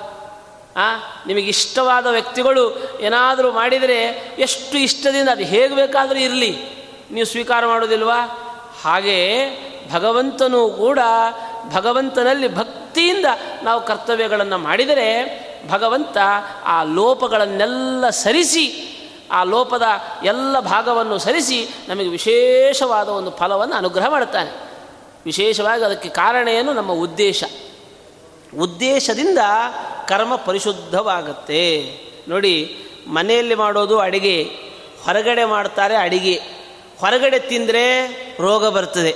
ಮನೆಯಲ್ಲಿ ತಿಂದರೆ ರೋಗ ವಾಸಿಯಾಗುತ್ತೆ ಎಷ್ಟು ವ್ಯತ್ಯಾಸ? ಯಾಕೆ? ಅಮ್ಮನ ಉದ್ದೇಶ ಏನಿದೆ? ರೋಗವಾಸಿಯಾಗಿ ಮಗು ದಪ್ಪವಾಗಬೇಕು, ಪುಷ್ಟವಾಗಬೇಕು. ಅವರಿಗೆ ಉದ್ದೇಶ ಏನಿದೆ? ಖರ್ಚಾಗಬೇಕು ಅಷ್ಟೇ. ಖರ್ಚಾಗಬೇಕು, ನಂಗೆ ಕಾಸು ಬರಬೇಕು. ಅವನು ಏನು ಬೇಕಾದರೂ ಹೋಗಲಿ ಅಂತ. ಆ ಉದ್ದೇಶಕ್ಕನುಗುಣವಾಗಿ ಫಲವನ್ನು ಪಡಿತೇವೆ. ಹಾಗೆ ಈ ಭಗವಂತನ ಈ ಒಂದು ಸತ್ಕರ್ಮಗಳಲ್ಲಿಯೂ ಕೂಡ ನಾವು ಪರಿಶುದ್ಧವಾದ ಭಾವನೆಯಿಂದ ಕರ್ತವ್ಯಗಳಲ್ಲಿ ತೊಡಗಿಸಿಕೊಂಡ್ರೆ ಭಗವಂತ ಎಲ್ಲ ಪಾಪಗಳನ್ನು ಮನ್ನಿಸ್ತಾನೆ. ಎಲ್ಲ ಪಾಪ ನಮ್ಮಿಂದ ಅದು ನಡೀತದೆ, ಪಾಪಗಳ ಭೀತಿಯನ್ನು ಹೊಂದಬೇಡಿ. ಭೀತಿ ಬೇಡ, ಭಯ ಬೇಡ, ಪ್ರೀತಿ ಇರಲಿ. ಭಗವಂತನಲ್ಲಿ ಪ್ರೀತಿ ಇದ್ದರೆ ಭಯ ಬರೋದೇ ಇಲ್ಲ. ಆದ್ದರಿಂದ ಭಯ ಬೇಡ, ಪ್ರೀತಿ ಇಟ್ಕೊಳ್ಳಿ. ಪ್ರೀತಿ ಇದ್ದಾಗ ನಿಮ್ಮ ಕರ್ತವ್ಯದಲ್ಲಿ ಪರಿಶುದ್ಧತೆ ಬರ್ತದೆ ಪರಿಶುದ್ಧತೆ ಬರ್ತದೆ. ಅಂತರಂಗದಲ್ಲಿ ಪ್ರೀತಿಯಿಂದ ಭಗವಂತನಿಗೆ ಕರ್ತವ್ಯಗಳನ್ನು ಮಾಡಿ, ಅದನ್ನು ನಮ್ಮ ಪೇಜಾವೃಷ್ಯಪಾದಂಗಳವರು ಹೇಳ್ತಾರೆ, ಇವತ್ತು ಬೇಕಾದಷ್ಟು ಕಾಗದಗಳಿವೆ. ನನ್ನ ಕಿಸೆಯಲ್ಲಿ ಎರಡು ಸಾವಿರ ರೂಪಾಯಿ ನೋಟಿದೆ ಕಿಸೆಯಲ್ಲಿ, ಹಾಗೆ ಇಷ್ಟು ದೊಡ್ಡ ಪೇಪರ್ ಇದೆ. ಎರಡು ಸಾವಿರ ರೂಪಾಯಿ ನೋಟಿಗಿಂತ ದೊಡ್ಡದಾದ ಪೇಪರ್ ನನ್ನ ಹತ್ರ ಇದೆ. ಆದರೆ ಎರಡು ಸಾವಿರ ರೂಪಾಯಿ ಇರೋಷ್ಟು, ಆ ಸಣ್ಣ ಪೇಪರಿಗಿರೋಷ್ಟು ಬೆಲೆ ಈ ದೊಡ್ಡ ಪೇಪರಿಗಿದೆಯಾ? ಇಲ್ಲ. ಯಾಕೆ? ಆ ಪೇಪರ್ನಲ್ಲಿ ರಾಷ್ಟ್ರದ ಮುದ್ರೆ ಇದೆ. ರಾಷ್ಟ್ರದ ಮುದ್ರೆ ಇದ್ದ ಪೇಪರ್ ಸಣ್ಣದಾದರೂ ಹೇಗೆ ಭಾರೀ ಬೆಲೆಯನ್ನು ಹೊಂದುತ್ತೆ. ಇದು ದೊಡ್ಡದಾದ ಪೇಪರ್. ಆದರೆ ಈ ಪೇಪರಿಗೆ ಅಷ್ಟು ಬೆಲೆ ಇಲ್ಲ. ಯಾಕೆ? ರಾಷ್ಟ್ರದ ಮುದ್ರೆ ಇಲ್ಲ. ರಾಷ್ಟ್ರದ ಮುದ್ರೆ ಇರುವಂತಹ ಪೇಪರ್ ಸಣ್ಣದಾದರೂ ಜಾಸ್ತಿ ಬೆಲೆ. ಹಾಗೆ ಭಗವಂತನ ಭಕ್ತಿ ಎಂಬ ಮುದ್ರೆ, ಅದು ಇರತಕ್ಕಂಥ ಒಂದು ಸಣ್ಣ ಕರ್ಮ. ನೀವೇನು ಮಾಡೋದು ಬೇಡ. ನಾರಾಯಣ ನಾರಾಯಣ ನಾರಾಯಣ ಅಂತ ಭಕ್ತಿಯಿಂದ ಎರಡೇ ಎರಡು ಬಾರಿ ನಾಮಸ್ಮರಣೆ ಮಾಡಿದರೂ ಭಗವಂತ ವಿಶೇಷವಾದ ಅನುಗ್ರಹವನ್ನು ಮಾಡ್ತಾನೆ. ಹಾಗಾಗಿ ಭಗವಂತನಲ್ಲಿ ಪ್ರೀತಿಯಿಂದ, ಭಕ್ತಿಯಿಂದ ಸತ್ಕರ್ಮಗಳನ್ನು ನಡೆಸಿ ಅವನಿಗೆ ಸಮರ್ಪಣೆ ಮಾಡಿ. ಒಂದು ವೇಳೆ ಪಾಪದ ಭೀತಿಯಿಂದ ಏನಾದರೂ ನೀವು ಕರ್ತವ್ಯಗಳಿಂದ ಚ್ಯುತರಾದರೆ ನಿಮಗೆ ಭಾರೀ ಪ್ರತ್ಯವಾಯ ಇದೆ. ಭಾರೀ ಪ್ರತ್ಯವಾಯ ಬರ್ತದೆ. ಅದನ್ನು ಬಿಡು. ಫಲ ಬಿಟ್ಟು ನೀನು ಅದರಿಂದ ಏನಾಗ್ತದೆ? ಇದರಿಂದ ಏನಾಗುತ್ತೆ? ಇನ್ಯಾವುದೋ ಫಲದ ಆಸೆಗಳು ಇದ್ಯಾವುದನ್ನು ಕೂಡ ಇಟ್ಕೊಳ್ಬೇಡ. ಕೇವಲ ಕರ್ಮಣ್ಯೇವಾಧಿಕಾರಸ್ಥೆ ಮಾ ಫಲೇಶು ಕದಾಚನ. ಕರ್ ಫಲದ ಬಗ್ಗೆ ಯೋಚನೆ ಮಾಡಬೇಡ, ಕೇವಲ ಕರ್ತವ್ಯದ ಬಗ್ಗೆ ಯೋಚನೆ ಮಾಡು. ಈಗ ಆಗ ತಾನೇ ಕಂಪ್ನಿಗೆ ಸೇರಿದ್ದಾನೆ. ಕಂಪ್ನಿಗೆ ಸೇರಿ ಅವರು ಇನ್ನೂ ಹೇಳಿಲ್ಲ, ಫಿಕ್ಸ್ ಮಾಡಿಲ್ಲ, ಸ್ಯಾಲ್ರಿ ಫಿಕ್ಸ್ ಮಾಡಿಲ್ಲ. ಅವರೇನು ಹೇಳ್ತಾರೆ, ನೀನು ಡ್ಯೂಟಿ ಮಾಡು, ನಾವು ಸ್ಯಾಲ್ರಿ ಆಮೇಲೆ ಫಿಕ್ಸ್ ಮಾಡ್ತೇವೆ ಅಂತಾರೆ. ಇವನೇನು ಮಾಡ್ತಾನೆ, ಪ್ರತಿನಿತ್ಯ ಬರೋದು ನನ್ನ ಸ್ಯಾಲ್ರಿ ಎಷ್ಟು ನನ್ನ ಸ್ಯಾಲ್ರಿ ಎಷ್ಟು ಅಂತ ಕೇಳೋದು. ಆವಾಗ ಒಂದು ತಿಂಗಳು ಉಳಿತಾನ, ಫ್ಯಾಕ್ ಕಂಪನಿಯಲ್ಲಿ ಕಂಪನಿಯಲ್ಲಿ ಉಳಿತಾನ ಅವನು ಒಂದು ತಿಂಗಳು ಉಳಿಯಲ್ಲ. ಯಾಕೆ ಅಂದರೆ ನಿಂಗೆ ಸ್ಯಾಲ್ರಿ ಕಡೆ ಗಮನ ಇದೆ ಹೊರತು ಕೆಲಸದ ಕಡೆಗೆ ಗಮನ ಇಲ್ಲ, ನೀನು ಹೋಗ್ಬೋದು ಅಂತ ಹೇಳ್ತಾನೆ. ನಮಗೆ ಗಮನ ಎಲ್ಲಿರಬೇಕು? ಕೆಲಸದ ಕಡೆಗೆ. ಎಷ್ಟರ ಮಟ್ಟಿಗೆ ಆಗಬೇಕು ಅಂದರೆ ನಮ್ಮ ಕೆಲಸಗಳಿಂದ ನಾವು ನಮ್ಮ ಅನಿವಾರ್ಯತೆಯನ್ನು ಸೃಷ್ಟಿ ಮಾಡಿಕೊಳ್ಬೇಕು ಅಂತ. ನಮ್ಮ ಕೆಲಸ ಕಾರ್ಯಗಳಿಂದ ನಮ್ಮ ಅನಿವಾರ್ಯತೆಯನ್ನು ಸೃಷ್ಟಿ ಮಾಡಿಕೊಂಡ್ರೆ ಸ್ಯಾಲ್ರಿ ತನ್ನಷ್ಟು ತಾನೇ ಹೈಕ್ ಆಗ್ತಾ ಹೋಗ್ತದೆ. ನಮಗೆ ನಾವು ಬೇಕು ಅಂತ ಅಂದುಕೊಂಡ್ರೆ ಕೊಡದೆ ಸುಮ್ಮನೆ ಇರ್ತಾರಾ? ಕೊಟ್ಟೆ ಕೊಡ್ತಾರೆ. ಯಾಕೆ? ಕೆಲಸ ಮಾಡೋರಿಗೆ ಎಲ್ಲೆಲ್ಲಿಯೂ ಕೂಡ ಬೆಲೆ ಇದ್ದೇ ಇದೆ. ಹಾಗೆ ಆ ಭಗವಂತನ ಈ ಒಂದು ಸತ್ಕರ್ಮಗಳನ್ನು ನಡೆಸುವಾಗ ಫಲದ ಕಡೆಗೆ ಅಪೇಕ್ಷೆ ನೀಡಬೇಡಿ, ಕೇವಲ ಕರ್ತವ್ಯಗಳನ್ನು ಮಾತ್ರ ಮಾಡಿ. ಹೌದ್ರಿ? ಈ ಥರದಲ್ಲಿ ಯಾರಾದರೂ ಜನ ಸಿಗ್ತಾರಾ ಹೇಳ್ರಿ. ನೀವು ಯಾವ ಉದ್ದೇಶವನ್ನು ಇಟ್ಕೋಬೇಡ್ರಿ, ಬರೀ ಡ್ಯೂಟಿ ಮಾಡಿ. ಅಂತಂದ್ರೆ ಪರಿಸ್ಥಿತಿ ಏನು ಅಂತಂದರೆ ಭಗವಂತ ಹೇಳ್ತಾನೆ, ನಾ ಹೇಳಿದ ಉದ್ದೇಶ ನಿಮ್ಗೆ ಅರ್ಥ ಆಗಲಿಲ್ಲ, ಫಲದ ಕಡೆಗೆ ಗಮನ ಕೊಡಬೇಡ ಅಂತ ಹೇಳಿದ್ದು ಯಾವುದು ಗೊತ್ತೋ? ಲೌಕಿಕವಾದ ಫಲದ ಕಡೆಗೆ ಯೋಚನೆ ಮಾಡಬೇಡ. ಫಲದ ಕಡೆಗೆ ಜಾಸ್ತಿ ಯೋಚನೆ ಮಾಡಬೇಡ. ಯಾಕಂದರೆ ಯೋಚನೆ ಮಾಡಿ ಉಪಯೋಗ ಏನು? ಯಾಕಂದರೆ ನೀನು ಅಂದುಕೊಂಡ ಹಾಗೆ ಫಲ ಏನಾದರೂ ಸಿಗುತ್ತಾ? ನಾವು ಅಂದುಕೊಂಡ ಹಾಗೆ ಫಲ ಯಾವುದೂ ಕೂಡ ಸಿಗಲ್ಲ. ನಿನ್ನ ಎಷ್ಟು, ನಿನ್ನ ಪರಿಮಿತಿ ಎಷ್ಟು ಅಂದರೆ ಡ್ಯೂಟಿ ಮಾಡೋದಷ್ಟೇ ನಿನ್ನ ಕರ್, ಕೆಲಸ. ಡ್ಯೂಟಿ ಆದ ಮೇಲೆ ಅದಕ್ಕೆ ಎಷ್ಟು ಕೊಡಬೇಕು ಅಂತ ಅನ್ನೋದು ಅದು ನನ್ನ ಕೆಲಸ. ನಿನ್ನ ಡ್ಯೂಟಿಯನ್ನು ನೋಡಿದ ನಾನು ನಿನಗೆ ಸರಿಯಾದ ವ್ಯವಸ್ಥೆಯನ್ನು ಮಾಡೇ ಮಾಡ್ತೇನೆ. ಕರ್ಮದಲ್ಲೇ ನಿನ್ನ ಅಧಿಕಾರ, ಫಲತ ದೂರ, ಧನಂಜಯಗೋಸ್ಕರ. ಹಾಗಾಗಿ ನೀನು ಫಲದ ಕಡೆಗೆ ಅಪೇಕ್ಷೆಯನ್ನು, ಸಾತ್ವಿಕವಾದ ಫಲದ ಕಡೆಗೆ ನೀನು ಅಪೇಕ್ಷೆ ಪಡು, ತಪ್ಪಲ್ಲ. ಸಾತ್ವಿಕವಾದ ಫಲವನ್ನು ಅಪೇಕ್ಷೆ ಪಡು. ಗಳನ್ನು ನೀನು ಅಪೇಕ್ಷೆ ಪಡಬೇಡ. ಜ್ಞಾನ ದೊಡ್ಡದು, ಕರ್ಮ ದೂರಯ್ಯ, ಇತ್ತ ಬಾರಯ್ಯ, ಯೋಗ ಬುದ್ಧಿ ಮಾಡಯ್ಯ ಜಿತಬುದ್ಧಿ ಯಾವುದೈ ಕೇಶವ, ಜಗತ್ಪಾಶವ ನೋಡದೆ ಪರಮೇಶ ಗೋವಿಂದನಲ್ಲಿ ಮನವಿಟ್ಟವ, ಕಾಮ ಬಿಟ್ಟವ ಜಿತದೇಹ ತಾನಾದ. ಅಂತ ಹೇಳಿ ಅವನು ಹೇಳ್ತಾನೆ, ಅರ್ಜುನ ಕೇಳ್ತಾನೆ, ಸರಿ ಹಾಗೆ ಅಂತ ಹೇಳ್ತಾ ಇದ್ದೆ, ಸರಿ ಕರ್ಮ ಮಾಡು, ಫಲದ ಅಪೇಕ್ಷೆ ಬಿಟ್ಟು ಬಿಡು. ಅಂದ್ರೆ ಅವನೇನು ಕೇಳಿದ? ನಾಳೆ ಇವತ್ತು ಯುದ್ಧ ಮಾಡಿದರೆ ನಾನು ಗೆಲ್ತೇನೋ ಇಲ್ವೋ ಗೊತ್ತಿಲ್ಲ. ಗೆದ್ದರೆ ರಾಜ್ಯ ಸಿಗುತ್ತೆ. ಆಗಲೂ ಸುಖನ? ಸುಖ ಇಲ್ಲ. ಸೋತ್ರೆ ಮತ್ತು ದುಃಖವೇ. ಇಲ್ಲೂ ದುಃಖ, ಅಲ್ಲಿಯೂ ದುಃಖ. ಇದಕ್ಕೋಸ್ಕರ ನಾನೆಲ್ಲ ಯಾಕಿಷ್ಟು ಒದ್ದಾಟಬೇಕು ಅಂತ ಕೇಳ್ತಾ ಇದ್ದೀಯ? ಅದರ ಬಗ್ಗೆ ಯೋಚನೆ ಮಾಡಬೇಡ ಅಂತ ಹೇಳಿದ ಭಗವಂತ. ಅದೇನು ಕೊಡಬೇಕು? ಅದು ನಂದು ಜವಾಬ್ದಾರಿ. ನಾನು ಕೊಡ್ತೇನೆ. ಅದಕ್ಕೆ ಅವನು ಕೇಳಿದ, ಸರಿ, ಹಾಗಾದರೆ ನೀನೇ ಹೇಳ್ತೀಯ? ಈಗ ಜ್ಞಾನ ಇನ್ನೊಂದು ಕರ್ಮ. ಇವೆರಡರಲ್ಲಿ ಯಾವುದು ದೊಡ್ಡದು ಹೇಳು. ನಿಶ್ಚಯವಾಗಿ ನನಗೆ ಯಾವುದು ಅಂತ ಹೇಳು. ಅದಕ್ಕೆ ತಕ್ಕಂತೆ ನಾನು ಮಾಡ್ತೇನೆ ಅಂತ ಹೇಳಿದಾಗ ಅವ ಭಗವಂತ ಹೇಳ್ತಾನೆ, ಜ್ಞಾನವೇ ದೊಡ್ಡದು. ಜ್ಞಾನವೇ ದೊಡ್ಡದು. ಕರ್ಮಕ್ಕಿಂತ ಜ್ಞಾನ ದೊಡ್ಡದು. ಆದರೆ, ಅಂದರೆ ವೇದಗಳೂ ಕೂಡ ಕರ್ಮಗಳನ್ನು ಹೇಳುತ್ತವೆ. ಈಗ ಹೋಮ ಮಾಡಬೇಕು, ಯಾಗಾದಿಗಳನ್ನು ನಡೆಸಬೇಕು, ವ್ರತ ನಿಯಮಗಳನ್ನು ಮಾಡಬೇಕು, ಅದೆಲ್ಲ ಮಾಡೋದೇ ಹೇಳೋದು ಯಾವುದು? ವೇದಗಳೇ. ಕರ್ತವ್ಯಗಳನ್ನು ಹೇಳೋದು ವೇದ. ಆದರೆ ಭಗವಂತನ ತಿಳಿದುಕೊಳ್ಳಬೇಕು ಅಂತ ಹೇಳೋದು ವೇದವೇ. ಅವೆರಡರಲ್ಲಿ ಯಾವುದು ದೊಡ್ಡದು ಅಂತಂದಾಗ ಜ್ಞಾನವೇ ದೊಡ್ಡದು. ಆದರೆ ಹಾಗಂತೇಳಿ ನಾನು ಜ್ಞಾನವನ್ನೇ ಪಡಿತೇನೆ ಅಂತಂದರೆ ಅದಕ್ಕೆ ಭಗವಂತ ಎಂಥ ಇದನ್ನು ಹೇಳ್ತಾನೆ ಅಂದರೆ ತ್ರೈರ್ಗುಣ್ಯ ವಿಷಯ ವೇದಾಹ, ನಿಸ್ತ್ರೈರ್ಗುಣ್ಯೋ ಭವಾರ್ಜುನ. ವೇದಗಳು ಕರ್ತವ್ಯಗಳನ್ನು ಹೇಳುತ್ತೆ. ಯಾಕೆ ಹೇಳುತ್ತೆ ಅಂದರೆ ಅಭಿರುಚಿಯನ್ನು ಹುಟ್ಟಿಸಲಿಕ್ಕೆ ಇದು ಹೇಳುತ್ತೆ ಅಷ್ಟೇ. ಅಭಿರುಚಿಯನ್ನು ಹುಟ್ಟಿಸಲಿಕ್ಕೆ ಹೇಳುತ್ತೆ. ಈಗ ನಾವು ಒಂದು ಕೆಲಸದಲ್ಲಿ ತೊಡಗಬೇಕು ಅಂತಂದರೆ ಈಗ ಸಣ್ಣ ಮಕ್ಕಳಿಗೆ ಹೇಳುತ್ತೇವೆ, ಅಲ್ಲಿರುವ ಪಾತ್ರೆಯನ್ನು ನೀನು ತೊಗೊಂಡು ಬಂದರೆ ನಿಂಗೆ ಚಾಕ್ಲೇಟ್ ಕೊಡ್ತೇನೆ ಅಂತ. ಈ ಅಮ್ಮನಿಗೇನು ಚಾಕ್ಲೇಟ್ ಕೊಡಬೇಕು ಅಂತ ಅಪೇಕ್ಷೆಯ? ಚಾಕ್ಲೇಟ್ ತಿನ್ನಬೇಕು ಅಂತ ಅಪೇಕ್ಷೆಯ? ಇಲ್ಲ. ಅವನು ಸೋಮಾರಿ ಆಗಿರಬಾರದು ಅಂತ ಅನ್ನೋದ್ರ ಅಪೇಕ್ಷೆ. ಸೋಮಾರಿ ಆಗಬಾರದು. ಅವನಲ್ಲಿ ಕರ್ಮದಲ್ಲಿ ಪ್ರವೃತ್ತಿ ಬರಬೇಕು. ಡ್ಯೂಟಿ ತನ್ನ ಕರ್ತವ್ಯವನ್ನು ತಾನು ಮಾಡಬೇಕು. ಈ ಉಪನಯನವಾಗಿರುವಂಥ ಮಕ್ಕಳಿಗೆ ಹೇಳ್ತೇವೆ, ನೀನು ಬೇಗ ಸಂಧ್ಯಾ ವಂದನೆ ಮಾಡಿದರೆ ನೀ ಕೇಳಿದ್ದು ಕೊಡಿಸ್ತೇನೆ. ಕೇಳಿದ್ದು ಕೊಡಿಸೋದರಲ್ಲಿ ತಾತ್ಪರ್ಯ ಇಲ್ಲ ಅಮ್ಮನಿಗೆ. ಸಂಧ್ಯಾ ವಂದನೆ ಮಾಡಬೇಕು ಅನ್ನೋದರಲ್ಲಿ ತಾತ್ಪರ್ಯ. ಹಾಗೆ ವೇದ ಮಂತ್ರಗಳು ಕೂಡ ಹೇಳ್ತವೆ, ನಿನಗೆ ಈ ಹೋಮವನ್ನು ಮಾಡಿದರೆ ನಿಮಗೆ ಸ್ವರ್ಗ ಸಿಗ್ತದೆ, ಈ ರೋಗ ಎಲ್ಲ ವಾಸಿಯಾಗ್ತದೆ ಹಾಗೆ ಹೀಗೆ ಅಂತ ಬೇಕಾದಷ್ಟು ಫಲಗಳನ್ನು ಹೇಳ್ತದೆ. ಅದಕ್ಕೆ ಕಾರಣ ಏನು? ಇವನು ಆ ಪ್ರವೃತ್ತಿ ಧರ್ಮದ ಮಾರ್ಗದಲ್ಲಿ ತೊಡಗಲಿ. ಈಗ ಕಾಂಪಿಟೇಷನ್ ಮಾಡ್ತಾರೆ. ಕಾಂಪಿಟೇಷನ್ ಮಾಡಿ ಬಹುಮಾನವನ್ನು ಕೊಡುತ್ತೇವೆ. ಬಹುಮಾನದ ಹಿಂದಿನ ಉದ್ದೇಶ ಏನು? ಪ್ರತಿಭೆ ಅನಾವರಣ ಆಗಬೇಕು. ನಮ್ಮಲ್ಲಿರುವಂತಹ ಮಕ್ಕಳಲ್ಲಿರುವ ಪ್ರತಿಭೆ ಅನಾವರಣಕ್ಕೊಂದು ವೇದಿಕೆ ಬೇಕು. ಸುಮ್ಮ ಸುಮ್ಮನೆ ಹಾಗೆ ಪ್ರತಿಭೆ ಅನಾವರಣ ಆಗೋದಿಲ್ಲ. ಹಾಗೆಯೇ ಈ ವೇದಗಳು ಹೇಳಿದಕ್ಕಂಥ ಒಂದು ಕರ್ಮಗಳೇನಿದೆಯಲ್ಲ ಮೇಲ್ನೋಟಕ್ಕೆ ಇದೇ ದೊಡ್ಡ ಫಲ ಅಂತನ್ನೋ ಥರದಲ್ಲಿ ಇರ್ತವೆ. ಆದರೆ ನಿಜವಾಗಿರತಕ್ಕಂತಹ ಫಲ ಅದಲ್ಲ. ಒಳಗಡೆ ಇರುವಂತಹ ಒಂದು ಪ್ರತಿಭೆ ಹೇಗೆ ಅನಾವರಣ ಆಗಬೇಕು ಅಂತ ಅಂದುಕೊಳ್ಳುತ್ತೇವೋ, ಅದೇ ರೀತಿಯಲ್ಲಿ ವೇದ, ವೇದವೂ ಕೂಡ ಜೀವನ ಯೋಗ್ಯತೆ ಅನ್ನೋದು ಅನಾವರಣ ಆಗಬೇಕು. ಮೊದಲು ಕರ್ಮದಲ್ಲಿ ಪ್ರವೃತ್ತಿ. ಬರ್ತಾ ಬರ್ತಾ ಬರ್ತಾ ಬರ್ತಾ ಏನಾಗುತ್ತೆ? ಅದರಲ್ಲಿ ಆಸಕ್ತಿ. ಅದರಿಂದ ಏನಾಗುತ್ತೆ? ಒಳ್ಳೆಯ ತಿಳುವಳಿಕೆ.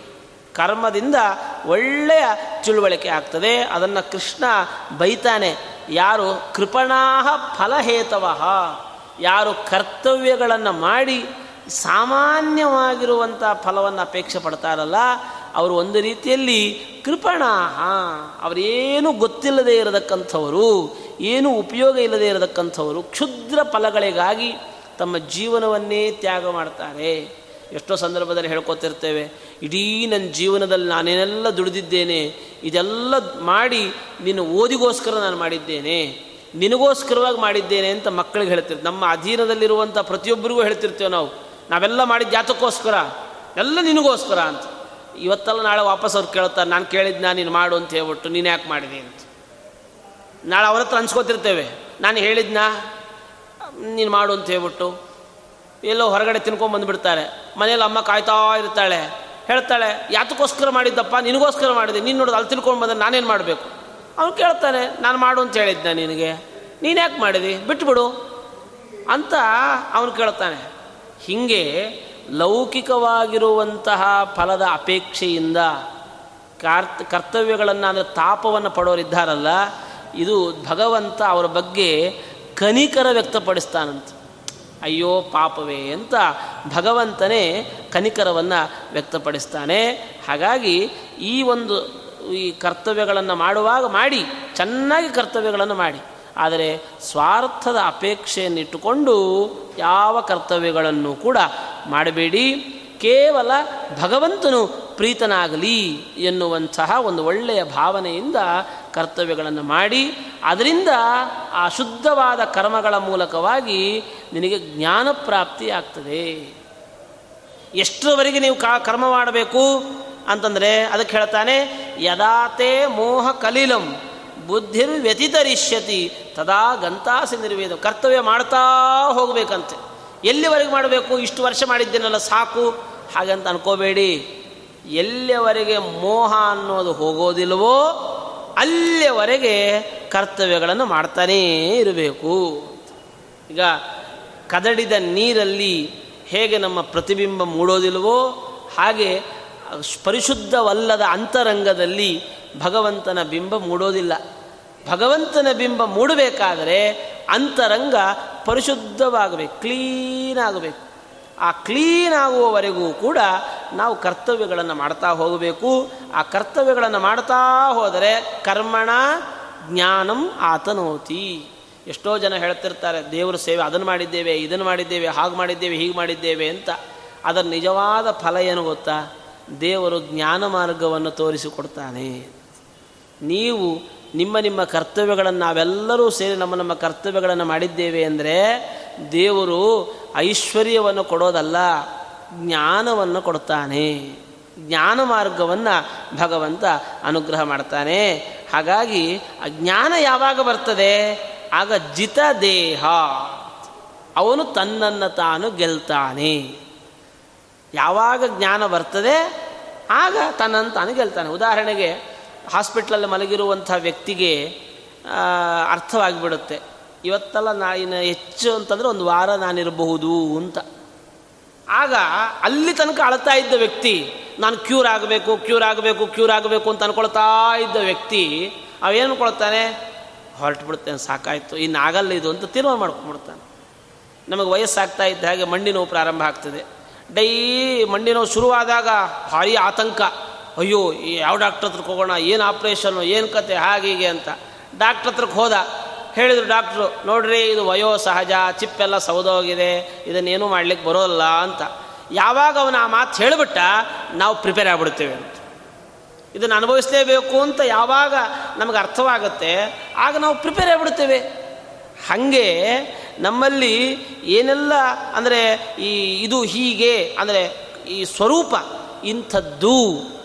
ಗೊತ್ತಾಗ್ಬಿಟ್ರೆ ಇದೆಲ್ಲ ಬಾಹ್ಯವಾದ ಸ್ವರೂಪ, ಒಳಗಡೆ ಬೇರೆ ಒಂದು ಸ್ವರೂಪ ಇದೆ ಅಂತನ್ನೋದೇನಾದರೂ, ಈ ದೇಹ ಅಂದರೆ ಒಂದು ಭಾರ ಅದು. ದೇಹ ಅನ್ನೋದು ಇವತ್ತು ಈಸಿಯಾಗಿದೆ ಮಗುವಾಗಿದ್ದಾಗ ಗೊತ್ತಾಗಲ್ಲ, ಯುವಕನಾದಾಗ ಅರ್ಥವಾಗಲ್ಲ. ಆಮೇಲೆ ಸ್ವಲ್ಪ ತಾರುಣ್ಯ ಬಂದ ಇದ್ದಾಗ ಅದು ದ್ವಂದ್ವ, ವಯಸ್ಸಾದ ಮೇಲೆ ದೇಹವೇ ಭಾರ ಆಗಿಬಿಡುತ್ತೆ ಅಂತ. ಇನ್ಯಾವುದು ಬ ನಾವು ಯಾರನ್ನೂ ಹೊತ್ಕೊಂಡು ತಿರುಗಲ್ಲ. ನಮ್ಮ ಶರೀರವನ್ನು ಹೊತ್ಕೊಂಡು ತಿರುಗ್ತಿರ್ತೇವೆ ಅಂತ.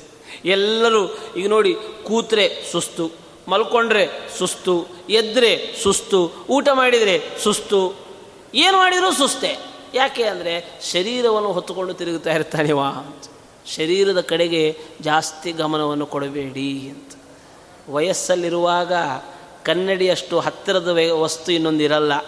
ವಯಸ್ಸಾದ ಮೇಲೆ ಕನ್ನಡಿಯಷ್ಟು ದೊಡ್ಡ ಶತ್ರು ಮತ್ತೊಂದಿಲ್ಲ. ಕನ್ನಡಿ ನಮ್ಮ ಆಯುಷ್ಯವನ್ನು ಅಪಹಾರ ಮಾಡಿಬಿಡುತ್ತೆ. ಕನ್ನಡಿ ನಮ್ಮ ಆಯುಷ್ಯವನ್ನು ಅಪಹಾರ ಮಾಡುತ್ತೆ. ಯಾವಾಗ ನಮ್ಮ ವಯಸ್ಸು ಯಾವಾಗ ಆಗುತ್ತೆ ಅಂತಂದರೆ, ನಾವು ಯಾವಾಗ ಕನ್ನಡಿ ನೋಡ್ಕೊಂಡು, ಹೋ, ಬಿಳಿ ಕೂದಲಾಯಿತು, ನಂಗೆ ವಯಸ್ಸಾಯಿತು ಅಂತ ಯಾವಾಗ ನಮಗನಿಸುತ್ತೆ, ಆಗ ನಮಗೆ ವಯಸ್ಸಾದ ಹಾಗೆ.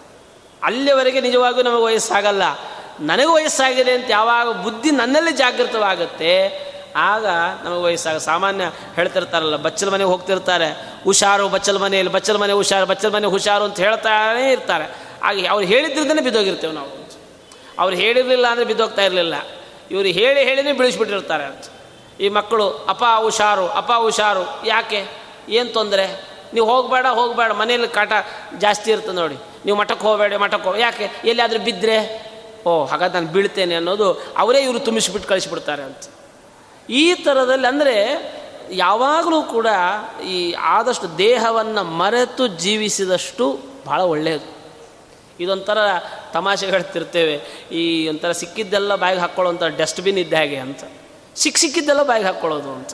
ಅದಕ್ಕೆ ದೇವರು ಕಾಲ ಕಾಲಕ್ಕೆ ತಕ್ಕಂತೆ ಹಲ್ಲು ಉದುರಿಸಿಬಿಡ್ತಾನೆ, ಕಿವಿ ಹಾಳು ಇದು ಮಾಡಿಬಿಡ್ತಾನೆ ಶಕ್ತಿ ಎಲ್ಲ ಹ್ರಾಸ ಆಗುತ್ತೆ. ಇದೆಲ್ಲ ದೇವ್ರ ಕರುಣೆ. ಯಾಕೆ ಅಂದರೆ ಇವನಿಗೆಲ್ಲ ಹಲ್ಲು ಎಲ್ಲ ಚೆನ್ನಾಗಿ ಕೊಟ್ಟರೆ ಇವನು ಜಾಸ್ತಿ ತಿಂದು ಜೀರ್ಣ ಆಗಲ್ಲ. ಆದರೂ ಕೂಡ ತಿನ್ನೋದು. ಅದಕ್ಕೋಸ್ಕರವಾಗಿ ಇವನು ಈ ಹಲ್ಲೇ ತೆಗೆದುಬಿಟ್ರೆ ಆಗ ಸ್ವಲ್ಪ ಸಮಸ್ಯೆ ಇಲ್ಲ ಅಂತ ಅದು ಕೂಡ ದೇವರ ಕರುಣೆ ಅಂತ ಅಂದ್ಕೊಳ್ರಿ ಅಂತ. ಏನು ಜೀವನದಲ್ಲಿ ನಾವು ಪಡಿತೇವೆ ಅದೆಲ್ಲವೂ ದೇವರ ಕರುಣೆ. ಹಾಗಾಗಿ ಈ ಕಾಮ ಬಿಟ್ಟವ ಜಿತದೇಹ ತಾನಾದ ಅಂತ. ಒಳ್ಳೆಯ ಉದಾಹರಣೆಯನ್ನು ಕೊಡ್ತಾರೆ.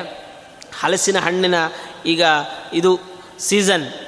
ಘಮ ಘಮ ಘಮ ಘಮ ಅಂತ ಇದೆ. ಯಾರಿಗೆ ತಿನ್ನಬೇಕು ಅಂತ ಇರಲ್ಲ ಹೇಳಿ. ಎಲ್ಲರೂ ತಿನ್ನಬೇಕು ಅಂತ ಅನ್ಕೋತಾರೆ. ಆದರೆ ಹಲಸಿನ ಹಣ್ಣನ್ನು ಮನೆಗೆ ತೊಗೊಂಬಂದು ತೆಗಿಬೇಕು ಆದರೆ ಕೈಯೆಲ್ಲ ಮೇಣ ಆಗೋಗುತ್ತೆ. ಅದಕ್ಕೇನು ಮಾಡಬೇಕು? ಕೈಗೆ ಮೇಣ ಅಂಟಬಾರದು. ಹಲಸಿನ ಹಣ್ಣು ತಿನ್ನಬೇಕು ಅದಕ್ಕೇನು ಮಾಡಬೇಕು? ಕೈಗೆ ಎಣ್ಣೆ ಹಚ್ಚಿಕೊಂಡು ಹಲಸನ್ನು ತೆಗೆದರೆ ಮೇಣ ಅಂಟಲ್ಲ. ಹಾಗೆ ಒಂದೊಂದು ಕರ್ಮಗಳಲ್ಲಿಯೂ ಮೇಣದ ತರದಲ್ಲಿ ಪಾಪ ಇದೆ. ನೀವು ಒಂದೊಂದು ಕರ್ತವ್ಯ ಮಾಡಬೇಕಾದರೂ ಒಂದಷ್ಟು ಪಾಪ ಅನ್ನೋದಿದೆ. ಆದರೆ ಎಣ್ಣೆ ಹಚ್ಚಿಕೊಂಡು ಹಲಸಿನ ಹಣ್ಣನ್ನು ತೆಗೆದರೆ ಹೇಗೆ ಮೇಣ ಅಂಟೋದಿಲ್ಲವೋ, ಹಾಗೆ ಸ್ವಾರ್ಥವನ್ನು ತ್ಯಾಗ ಮಾಡಿ ನಿಷ್ಕಾಮನೆಯನ್ನು ಬಳಸಿಕೊಂಡು ನಾವು ಹಲಸನ್ನು ತೆಗೆದರೆ ನಮಗೆ ಪಾಪದ ಲೇಪ ಅನ್ನೋದು ಉಂಟಾಗಲ್ಲ. ಪಾಪದ ಲೇಪ ಅನ್ನೋದು ನಮಗೆ ಉಂಟಾಗಲ್ಲ. ಅದನ್ನು ಜ್ಞಾನ ದೊಡ್ಡದು. ಕರ್ಮದಲ್ಲಿ ಯಾಕೆ ಎನ್ನ ಬುದ್ಧಿ ಮೋಹಿಸಿ ಕೃಷ್ಣ ಕೇಳಯ್ಯ ಭಿನ್ನಪ್ಪ ಕರ್ಮವಿಲ್ಲದೆ ಮೋಕ್ಷ ಉಂಟೆ ಇನ್ನು. ಕರ್ಮ ಮೋಕ್ಷದ ಬುದ್ಧಿಗೆ ಬೀಜವಲ್ಲೇ. ಯುದ್ಧ ಕರ್ಮವ ಮಾಡೋ ಪಾಂಡವ ರಣ ತಾಂಡವ ವೈರಿ ಷಂಡನೆಂಬುವ ಜನರೆಲ್ಲ ಮಾಳ್ಪರೋ ನಿನ್ನ ನೋಡಿ. ಒಳ್ಳೆ ಮಾತನ್ನು ಹೇಳ್ತಾನೆ ಜ್ಞಾನ ದೊಡ್ಡದಾದ ಮೇಲೆ ಕರ್ಮದಲ್ಲಿ ಯಾಕಪ್ಪ ನನ್ನನ್ನು ಹೀಗೆ ಮುಂದುವರಿಸ್ತೀ? ಅಂತ ಹೇಳಿದಾಗ ಕೃಷ್ಣ ಹೇಳ್ತಾನೆ, ಹಾಗೆಲ್ಲ ಕರ್ಮಕ್ಕೂ ನನಗೂ ಸಂಬಂಧ ಇಲ್ಲ ಅಂತ ಅನ್ಕೋಬೇಡ, ಪ್ರತಿಯೊಬ್ಬರೂ ಡ್ಯೂಟಿ ಮಾಡಬೇಕು. ಪ್ರತಿಯೊಬ್ಬರೂ ಕೂಡ ಡ್ಯೂಟಿ ಮಾಡಿ. ಅದು ಡ್ಯೂಟಿ ಮಾಡಿದರೆ ಅಂಟುಕೊಳ್ಳುತ್ತಲ್ಲ? ಪಾಪ ಅಂದರೆ ಪಾಪ ಅಂಟುಕೊಳ್ಳಲ್ಲ. ಹೇಗೆ? ಹಲಸಿನ ಮೇಣ ನಮಗೆ ಅಂಟಬಾರದು ಅಂದರೆ ಎಣ್ಣೆಯನ್ನು ಹಚ್ಚಿಕೊಂಡ್ರೆ ಹೇಗೆ ಅಂಟೋದಿಲ್ಲವೋ ಹಾಗೆ ನಿಷ್ಕಾಮನೆಯನ್ನು ನೀವು ರೂಢಿಸಿಕೊಂಡು, ಅಳವಡಿಸಿಕೊಂಡು, ಆಯಿತಾ? ಈಗ ಈ, ಅಲ್ಲಿ ಯಾವುದೋ ಮಗು ಬಿತ್ತು. ನಿಮಗೇನಾದರೂ ಯಾರಾದರೂ ಬಂದು ಬೈತಾರಾ? ಬೈಯಲ್ಲ. ಯಾಕೆ? ನೀವು ಅದ್ರ ಜವಾಬ್ದಾರಿ ಅಲ್ಲ. ಅದೇ ನೋಡಿ ನಿಮ್ಮ ನೋಡಿ, ನೋಡ್ಕೊತಾ ಇರಿ ಮಗುನ ನಾನು ಸ್ವಲ್ಪ ಹೋಗಿ ಬರ್ತೇನೆ ಅಂತ ಹೇಳಿ ಹೋಗಿರ್ತಾರೆ ಆವಾಗ ವಸ್ತುವಿಗೂ ಮಗು ನಂದಲ್ಲ. ಆದರೆ ಆ ಮಗು ಬಿತ್ತು. ಅವ್ರು ಬಂದು ಜೋರು ಮಾಡ್ತಾರೆ, ಏನ್ರಿ, ಒಂದು ಐದು ನಿಮಿಷ ನೋಡ್ಕೊಳ್ಳಿಕ್ಕಾಗಲ್ಲ ನಿಮ್ಮ ಕೈಯಲ್ಲಿ? ಅಂತ. ಯಾಕೆ ಅಂದರೆ, ಜವಾಬ್ದಾರಿಯನ್ನು ಅಂಟಿಸ್ಕೊಂಡಿದ್ದೇವೆ ಅಂತ. ನಂದಲ್ಲ ಅದು ಜವಾಬ್ದಾರಿಯನ್ನು ಅಂಟಿಸ್ಕೊಂಡಿವಿ. ನೀವು ಅಂಟಿಸ್ಕೊಂಡಿದ್ದರೆ ನೋಡಿ, ನಾನು ನೋಡ್ತಿರ್ತೇನೆ. ಆಯ್ತಾ, ಅದು ಇಲ್ಲೇ ಇದ್ದರೆ ನಾನು ನೋಡಬಲ್ಲೆ, ನಂಗೆ ಅಲ್ಲೆಲ್ಲ ಸ್ವಲ್ಪ ಕಷ್ಟ ಆಗುತ್ತೆ.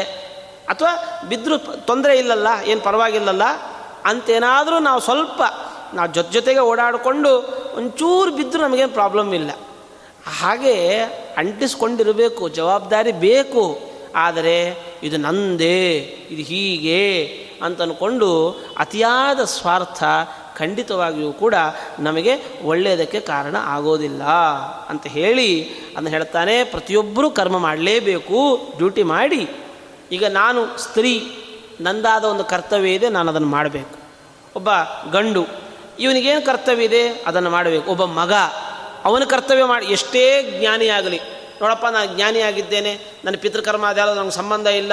ಹಂಗೆ ಹೇಳಲಿಕ್ಕಿಲ್ಲ, ಅವನದನ್ನು ಮಾಡಲೇಬೇಕು.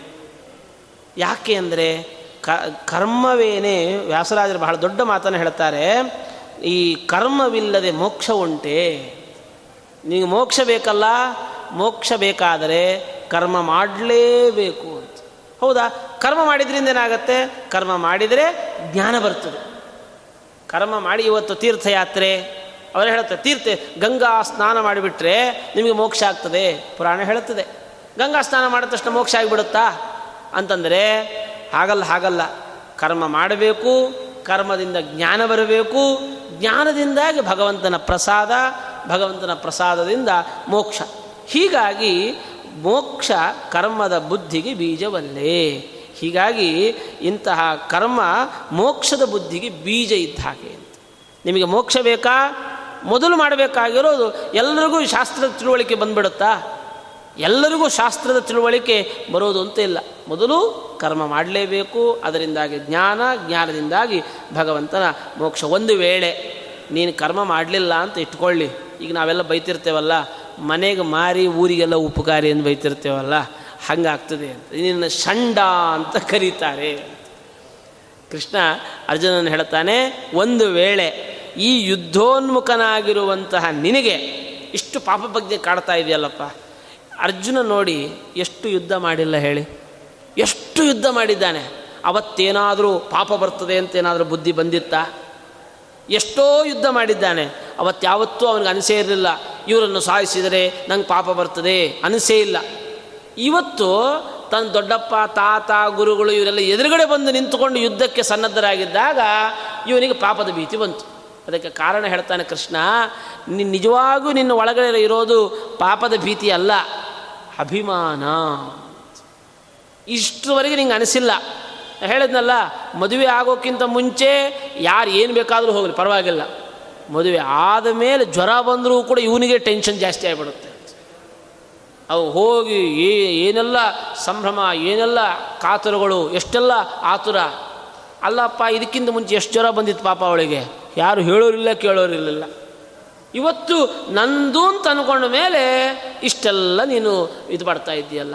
ಹಾಗಾಗಿ ಎಲ್ಲ ಕಡೆಗಳಲ್ಲಿಯೂ ಕೂಡ ಅಭಿಮಾನ ಬರ್ತಾ ಇದೆ. ಹೀಗಾಗಿ ಜನರೆಲ್ಲ ಮಾಳ್ಪರೋ, ನಿನ್ನ ನೋಡಿ, ಮತ್ತೆನ್ನ ನೋಡಿ, ನೋಡಿದರ ನೀ ಬೇಡಿ ನನಗ್ಯಾಕೆ ಪೇಳಯ್ಯ ಜನಕರ್ಮ ಕ್ಷತ್ರಿಯ ಧರ್ಮ, ನಷ್ಟವಾಗುವುದು ಧರ್ಮ, ಅರ್ಪಿಸು ಎನ್ನಲ್ಲಿ ಸರ್ವವು.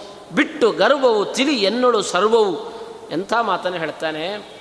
ನೀನು ಮಾಡೋದು ಯಾವುದೂ ಅಲ್ಲ. ನಿನ್ನ ಒಳಗಡೆ ನಿಂತ್ಕೊಂಡು ನಾನು ಮಾಡಿಸೋನಷ್ಟೇ ಈಗ ರೋಬೋಟ್ ಮಾಡ್ತಾ ಇರ್ತದೆ. ರೋಬೋಟ್ ಮಾಡ್ತಾನೆ ಅಂತಂದು ಕೂಡಲೇ ಎಲ್ಲ ಅದೇ ಮಾಡುತ್ತೆ ಅಂತ ಅರ್ಥವಾ? ಅಲ್ಲ, ಅಲ್ಲಿ ಫಂಕ್ಷನ್ ಕ್ರಿಯೇಟ್ ಮಾಡಿ ಅಲ್ಲಿ ಕರೆಂಟ್ ಪಾಸ್ ಆಗ್ತಾ ಇರಬೇಕು. ಕರೆಂಟ್ ಪಾಸ್ ಆಗಲಿಲ್ವೋ? ಎಂಥ ರೋಬೋಟ್ ಆದರೂ ನಿಂತು ದೊಡ್ಡ ಬುಲ್ಡೋಸರ್ ಎಷ್ಟು ದೊಡ್ಡ ಯಂತ್ರ. ಆ ಯಂತ್ರ ಕೆಲಸ ಮಾಡಬೇಕಾದ್ರೆ ಅದರಲ್ಲಿ ಡೀಸಲ್ಲೋ ಅಥವಾ ಇನ್ನೊಂದು ಮಿಷಿನ್ ರನ್ ಆಗಬೇಕು. ಮಿಷಿನ್ ರನ್ ಆಗಲಿಲ್ಲ ಅಂದರೆ ಎಷ್ಟೇ ದೊಡ್ಡ ಯಂತ್ರವೂ ಕೂಡ ಅದು ನಿಶ್ಚಲವಾಗುವಂತೆ ಒಳಗಡೆ ಭಗವಂತ ನಿಂತು ಕೆಲಸ ಮಾಡಲಿಲ್ಲ ಅಂದರೆ ಈ ಒಂದು ಮಿಷಿನ್ ಕೆಲಸ ಮಾಡಲಿಕ್ಕೆ ಸಾಧ್ಯವೇ ಇಲ್ಲ. ಒಂದೊಂದು ಹಂತ ಹಂತದಲ್ಲಿಯೂ ನಾವು ಭಗವಂತನ ಅಧೀನವಾಗಿ ಇರ್ತೇವೆ. ಅದನ್ನು ಹೇಳಿ ಹೇಳ್ತಾನೆ, ನಾನೇನು ಮಾಡ್ತೇನೆ, ಅದೆಲ್ಲವೂ ಕೃಷ್ಣಾರ್ಪಣ ಅಂತ ಒಂದು ಮಾತು ಹೇಳು. ಬೆಳಗ್ಗೆ ಎದ್ದ ಮೇಲೆ ದೇವರನ್ನು ಕೇಳ್ಕೊ, ನನ್ನಿಂದ ಒಂದಷ್ಟು ಕೆಲಸ ಮಾಡಿಸಪ್ಪ, ಸತ್ಕರ್ಮ ಮಾಡಿಸು ಅಂತ ದೇವ್ರನ್ನ ಕೇಳ್ಕೊ. ಆಮೇಲೆ ಕೆಲಸ ಎಲ್ಲ ಆದಮೇಲೆ ನಾಹಂಕರ್ತ ಹರಿಕರ್ತ ತತ್ಪೂಜಾ ಕರ್ಮಜಾಕಿಲಂ ತಥಾಪಿ ಮತ್ಕೃತ ಪೂಜಾ ತತ್ಪ್ರಸಾದೇನ ನಾಣ್ಯತಾ. ನೋಡಪ್ಪ, ನಾನು ಮಾಡೋದು ಯಾವುದೂ ಅಲ್ಲ, ಎಲ್ಲ ನೀನು ಮಾಡು. ಸಣ್ಣ ಮಕ್ಕಳಿಗೆ ಶಾಲೆಯಲ್ಲಿ ಹೋಮ್ವರ್ಕ್ ಕೊಡ್ತಾರೆ. ಮಗು ಹೋಮ್ವರ್ಕ್ ಮಾಡ್ಕೊಂಬಂದು ತೋರಿಸ್ತದೆ. ಟೀಚರ್ ನೋಡ್ತಾಳೆ, ಟಿಕ್ ಹಾಕ್ತಾಳೆ. ಯಾರಾದರೂ ಮಗು ಮಾಡಿದೆ ಅಂತ ಅನ್ಕೊಳ್ತಾರಾ? ಹೇಳಿ. ಹೋಮ್ವರ್ಕ್ ಮಾಡ್ಕೊಂಡು ಬಂದಿರ್ತದೆ. ಮಗು ಮಾಡಿದೆ ಅಂತ ನಾನು ಅನ್ಕೋತೇನಾ? ನಾನೇ ಒಂದು ಹೋಮ್ವರ್ಕ್ ಕೊಟ್ಟರೆ ಸಣ್ಣ ಮಗು, ಅದು ಬರೀಲಿಕ್ಕೂ ಬರಲ್ಲ. ಈ ಪ್ರಾಜೆಕ್ಟ್ಗಳನ್ನೆಲ್ಲ ಕೊಡ್ತಿರುತ್ತಾರೆ. ಪ್ರಾಜೆಕ್ಟ್ ಎಲ್ಲ ಮಾಡ್ಕೊಂಬಂದು ಖುಷಿಯಿಂದ ತೊಗೊಂಬಂದು ಟೀಚರ್ ನಾನು ಇದನ್ನು ಮಾಡಿದ್ದೇನೆ ಅಂತ ಅವು ತೋರಿಸ್ತವೆ. ಹೋ, ಹಗಲು ರಾತ್ರಿ ಕಷ್ಟಪಟ್ಟು ಈ ಮಗು ಮಾಡಿದೆ ಅಂತ ಯಾರಾದರೂ ಅನ್ಕೋತಾರಾ? ಇಲ್ಲ.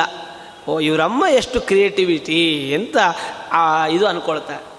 ಆ್ಯಕ್ಚುಲಿ ಹೆಸರು ಯಾರಿಗೆ? ಮಗುವಿಗೆ. ಕೆಲಸ ಮಾಡಿದ್ಯಾರು ಅಮ್ಮ.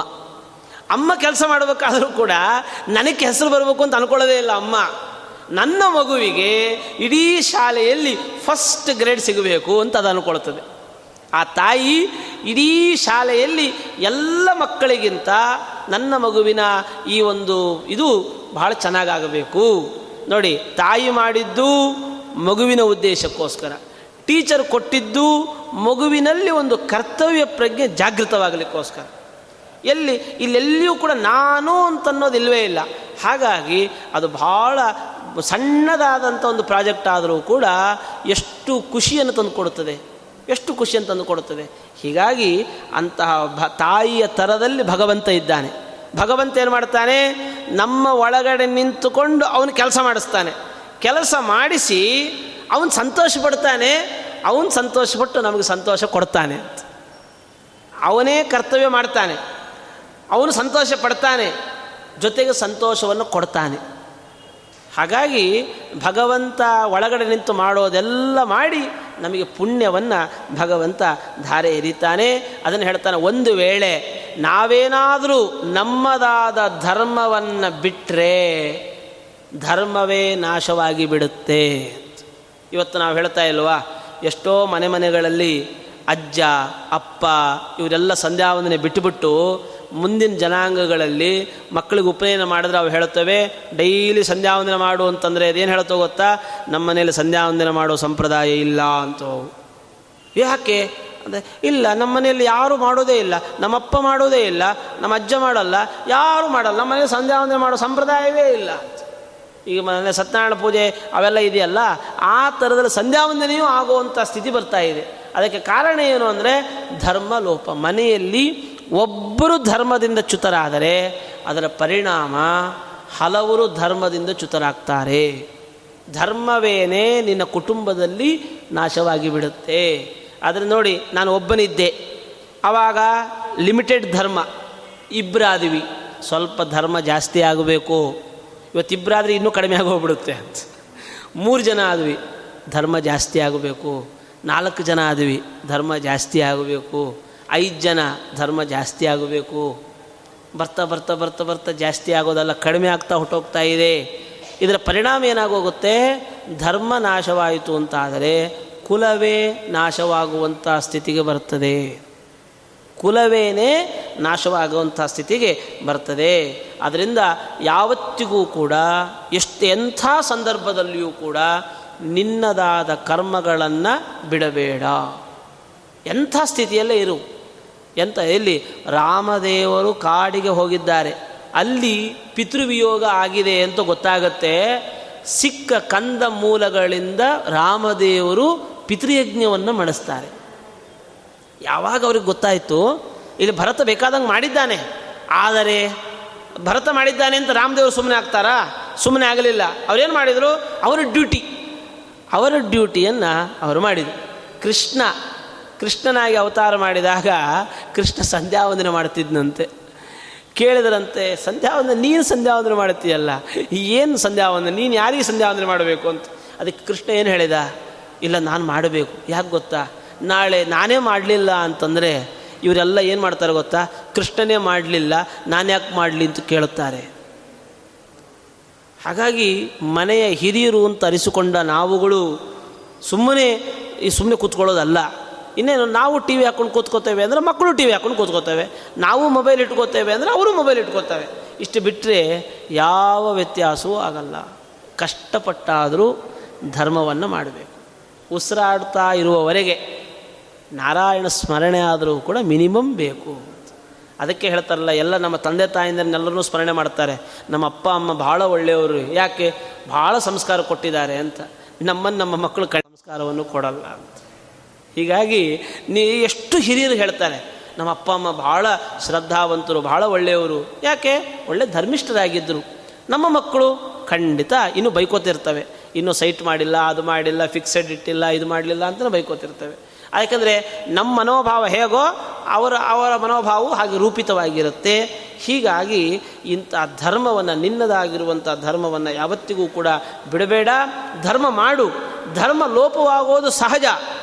ಧರ್ಮದಲ್ಲಿ ಲೋಪ ಆಗೋದು ಕಾಮನ್, ಸಹಜ. ಆದರೆ ಅದನ್ನೆಲ್ಲ ಮಾಡಿದ ಮೇಲೆ ನನಗೆ ಸಮರ್ಪಣೆ ಮಾಡು. ಹೋಮ್ವರ್ಕ್ ಕೊಟ್ಟಿರ್ತಾರೆ, ಹೋಮ್ವರ್ಕ್ ಮಾಡು. ಅದರಲ್ಲಿ ಮಿಸ್ಟೇಕ್ ಆಗೋದು ಕಾಮನ್. ಮಿಸ್ಟೇಕ್ ಆಗಿದೆ ಅಂತ ಹೇಳ್ಬಿಟ್ಟು, ಆಗುತ್ತೆ ಅಂತ ಹೇಳ್ಬಿಟ್ಟು ಮಾಡದೇ ಇರಬೇಡ.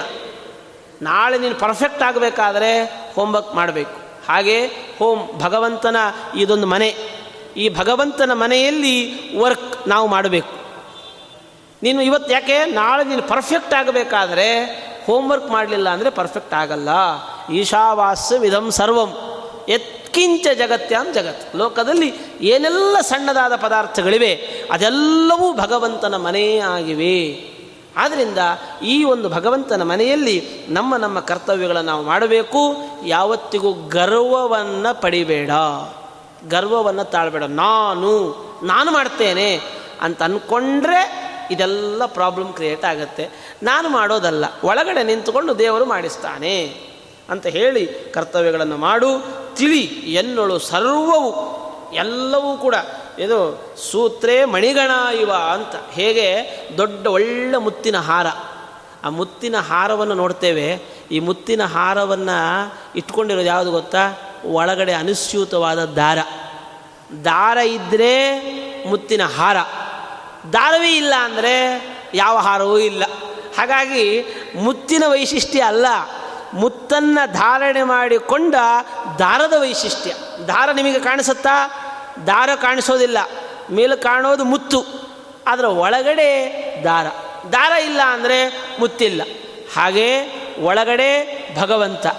ಭಗವಂತ ಒಳಗಡೆ ಇದ್ದರೆ ನೀನು ಮುತ್ತಾಗಿರ್ತೀಯ ಒಂದು ವೇಳೆ ಭಗವಂತ ಒಳಗಡೆ ಇಲ್ಲೋ, ನೀನು ಮುತ್ತಾಗಿರಲಿಕ್ಕೆ, ಒಂದು ಹಾರವಾಗಿರಲಿಕ್ಕೆ ಸಾಧ್ಯವೇ ಇಲ್ಲ.